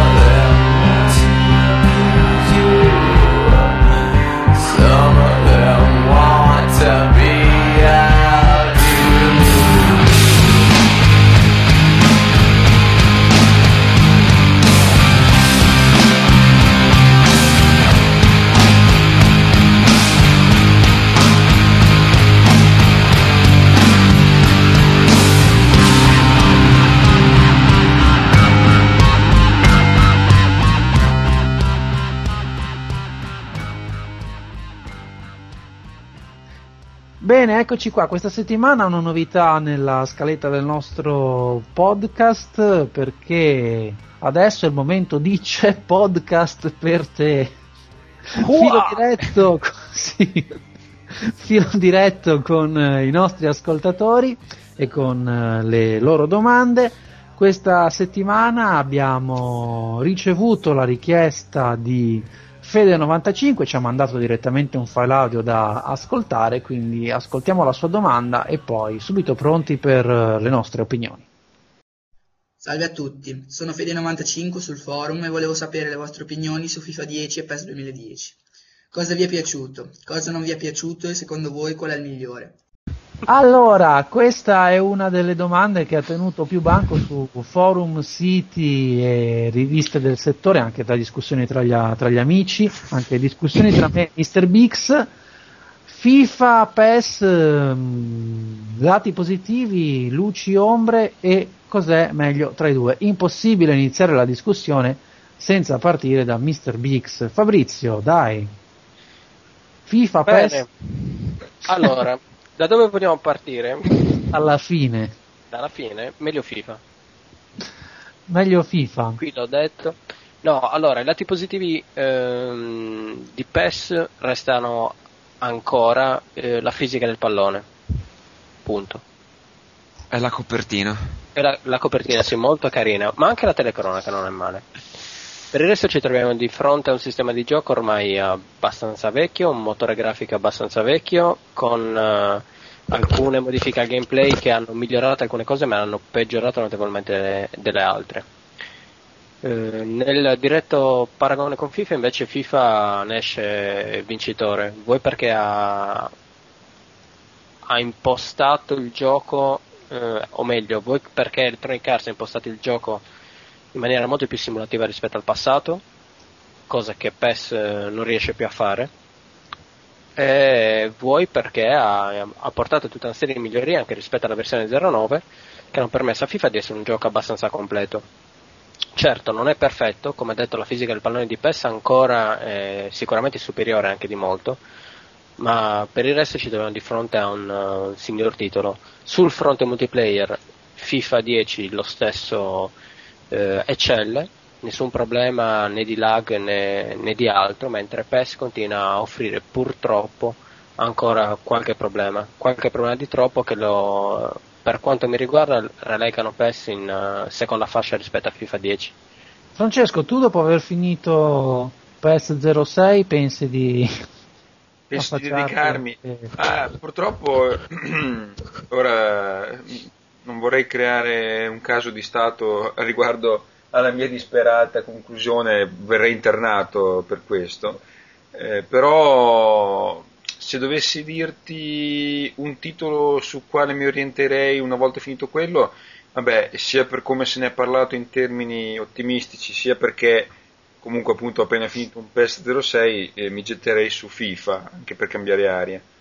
Eh, ma visto le mie megalomanie compulsive, credo che procederò per ordine e prima di gettarmi sul die- decimo capitolo di entrambi mi farò eh, l'ottavo di entrambi e il nono di entrambi che ancora mi aspettano, quindi aspetto per dare una risposta sincera e compiuta al nostro amico. Luca, tesoro mio, Assolutamente FIFA. Assolutamente FIFA. Molto più realistico, molto più giocabile, molto più bello da giocare. mm, Io ho trovato pessima l'intelligenza artificiale di, di PES. PES pessimo. Eh, No, fu- fuori da qui, fuori da questa stanza. No, veramente, mh, PES non, non mi ha divertito, non mi ha, non mi ha divertito. Io ho eh, fatto un po' il contrario di quanto accadeva nei- negli anni passati dove facevo sempre la recensione di FIFA e poi mi ritrovavo sempre a giocare a PES. Invece questi ultimi due anni ho fatto la recensione di FIFA, a parte quest'anno che non l'ho fatta, però continuo a giocare a FIFA perché mi, mi- mi diverte sicuramente molto di più rispetto, rispetto a PES. Purtroppo, guarda, secondo me è un passaggio che ha vissuto anche FIFA tipo 3 o 4 anni fa, dove eh, forse con la versione 06 ha toccato il fondo. Infatti, se non mi sbaglio, gli abbiamo dato 5, qualcosa del genere come voto. E ha sicuramente la necessità di riprogettarsi proprio dall'inizio, deve essere riprogettato dalle fondamenta e- e rifatto finalmente così come tutto il pubblico se l'aspetta. Invece anno dopo anno insomma, continua a, rip- a riproporre la stessa, stessa minestra che insomma alla fine è un po' stufa. Bene, Ini, va bene. Ma anche bene. il commento di- del buon Fabio. Chi? Non, non- non so, c'è qualche Fabio all'ascolto? Vabbè, ma non sei mica un diverso solamente per questo. E infatti, no, no, vabbè, eh, io, io, io eh, ci sto giocando, ci sto giocando a PES e vi dirò che mi sto divertendo un sacco, però con la modalità diventa un mito, quindi non con eh, il solito gioco 11 contro 11, ma eh, con questa opzione che era uscita per la prima volta nel titolo ehm, lo 09. scorso anno se non sbaglio, no? Prima non si era Sì. visto. E boh, mi diverto, certo i difetti ci sono, come dicevo oggi a Fabrizio, eh, è giusto la, la fisica del pallone che secondo me continua a essere molto migliore rispetto a FIFA. Diciamo che mi dà anche più soddisfazione la fisica del pallone rispetto a FIFA, anche se FIFA voglio ancora provarlo un po' meglio perché naturalmente sentendo tutti questi pareri positivi la, la voglia di capire bene cosa ci trovino gli altri è grossa. Però per ora cerco di diventare un mito, poi chissà, magari un giorno lo diventerò, no? Oppure diventerei un peto, come diceva la famosa canzone, Canzone di di Elio. Elio, Giuseppe sì. Tellesi. Sì. Che citazioni, che citazioni, ragazzi. io propendo per la seconda possibilità. Ah, quello lo sono già comunque.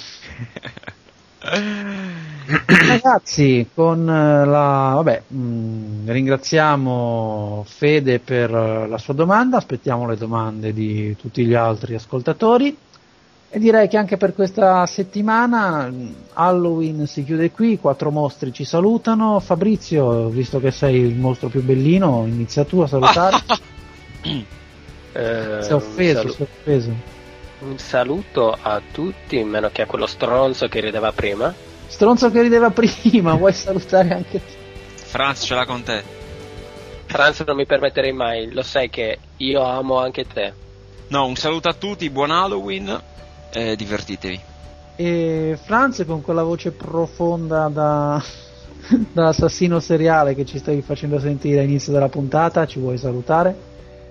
Vi saluto tutti e mi sono ricordato all'ultimo di non ignorare l'indirizzo di posta a cui potrete scriverci, che è podcast-gamesurf.it. Come insomma avete sentito prima dal- dall'inserimento del nostro amico Fede95 col suo file registrato che anche voi ci potete mandare. Eh, lo inseriremo così anche voi lo sentirete in diretta. E altrimenti scriveteci una mail normalissima e noi la leggeremo per voi. Mi raccomando non troppo lunga perché altrimenti Non sappiamo leggere, ecco, altrimenti sarete anche voi eh, con causa delle morti di chi ascolta questo podcast In realtà la ignoreremo, però potrete vantarvi con i vostri amici e a scuola. Siamo stati ignorati. podcast hanno ignorato una mia mail, che non è cosa da poco. Va bene, allora tra le- i saluti di tutti e le email ignorate, noi vi rimandiamo alla prossima puntata e ci sentiamo sempre qui, Onda Ludica Game Surf. Ciao a tutti! Ciao! Ciao! Ciao. Se non rutto.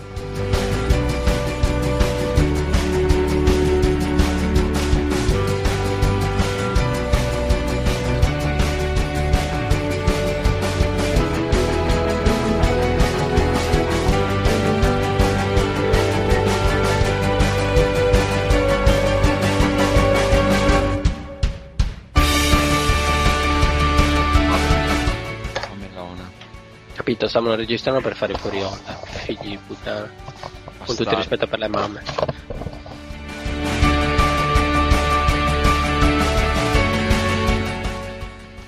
Comunque Fabio, la morale della favola è che alla fine non hai preso un cazzo, giusto? Ok, Eh, tra- Transformer l'altro giorno e Gran Turismo. basta. Gran Turismo cosa? E vabbè, se lo vuoi cazziare in diretta, fai pure, eh. No, no, ma non ce l'ho con lui, poverino. Povero Fabio.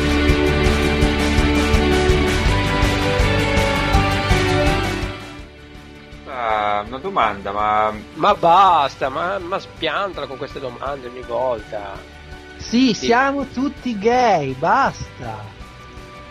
Parlate per voi.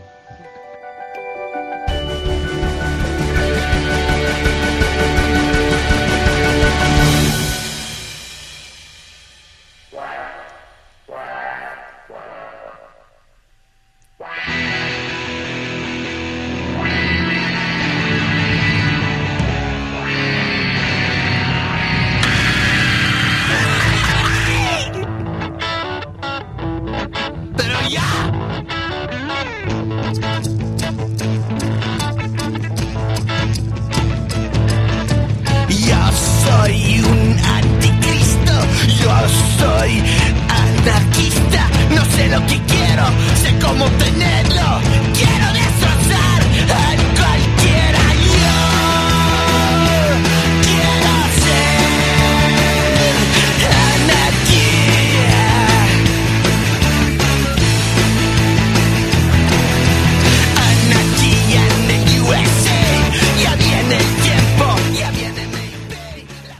Ma come mai Luca ci tieni così tanto a puntualizzare riguardo la tua eterosessualità, quasi come se fosse realmente in dubbio? Ah, perché si deve candidare sei- elezioni nel Lazio, eh? Quasi. Perché sul web si fa in fretta a Si equivocare, capito? E si siccome in sono anche particolarmente bello, non vorrei che poi, sai, 2 più 2. Esatto, perché è facile per Bizzo che un cesso.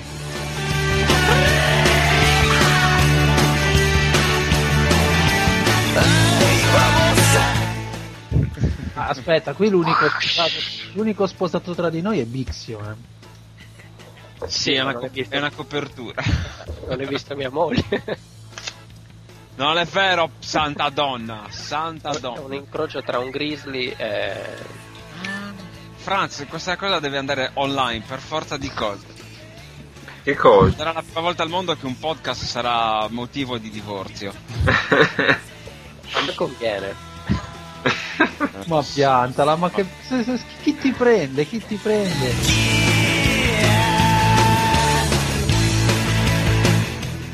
No, il fatto è che, esatto, lui contava di andare come di essere adottato da Luca poi dopo. almeno così mi aveva detto. liberati di quella sciacquetta, ci penserò io a te.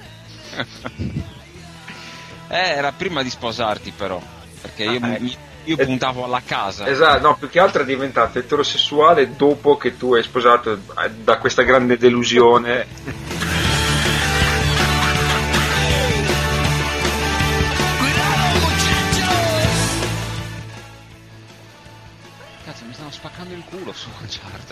seconda partita mi hanno devastato. Il problema è che ti piace. Ma è anche giocabile online sto quel Sì, è anche molto divertente, molto bellino. A, parte, vabbè, la terza persona che per, un, per uno shooter secondo me online è la morte sua. Devastante, è ovvio. Ma infatti per quello che dico io Gears of War l'ho cagato proprio. Sì, vabbè, tut- con tutta la confezione, dai. Sì, sì. Eh, Ed era una collector. Con la motosega. Per la motosega. La collenser. e, la tenevo, e la tenevo accesa.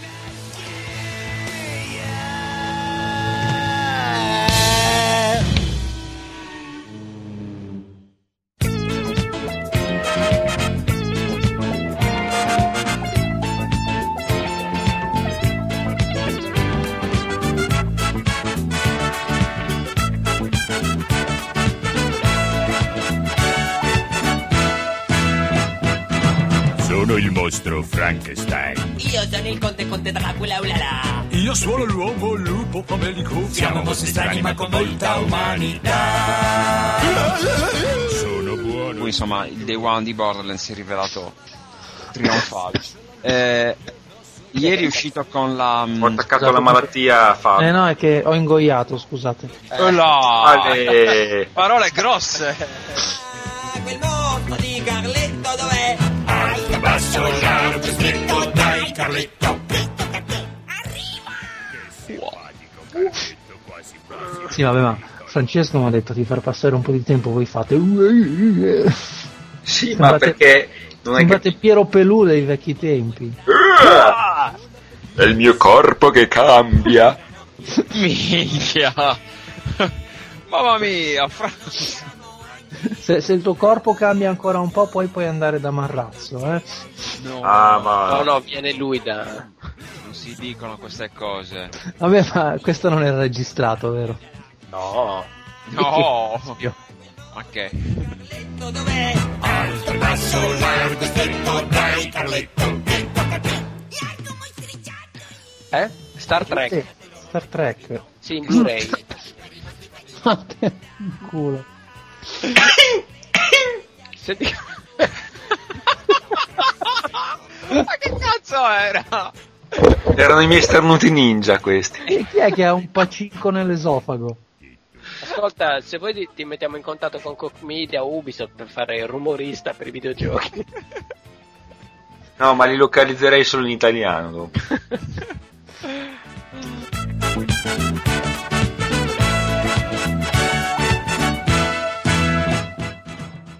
Hai, hai- hai- hai visto anche tu, vero, la pagina della Wikipedia che ho linkato, Luca? No. Eh, cosa ti sei preso? Si vede che non sei mai stato al ristorante cinese, Luca. Eh già. No, che cos'è? Smegma. Sembra il mostro. stare. È il Non nome del mostro di Borderland. Non guardare, c'è la morte nella loro gola. Non ascoltare. Luca, Luca, non, dargli, non dargli da mangiare dopo mezzanotte e non fargli mai il bagnetto, eh? Ma perché anche le foto? Cazzo. È Wikipedia, è Wikipedia, si può. Vedete si può. Eh, già io non ho dormito ieri notte, cazzo. Sta, mi toccherà un'altra notte in Eh, bianco. lo so, ma questa volta perché ti ecciti, non perché. Ah, Dio santo. Speriamo. No, non siamo angeli, ma vogliamo su. Posso chiamarlo c'è podcast per te?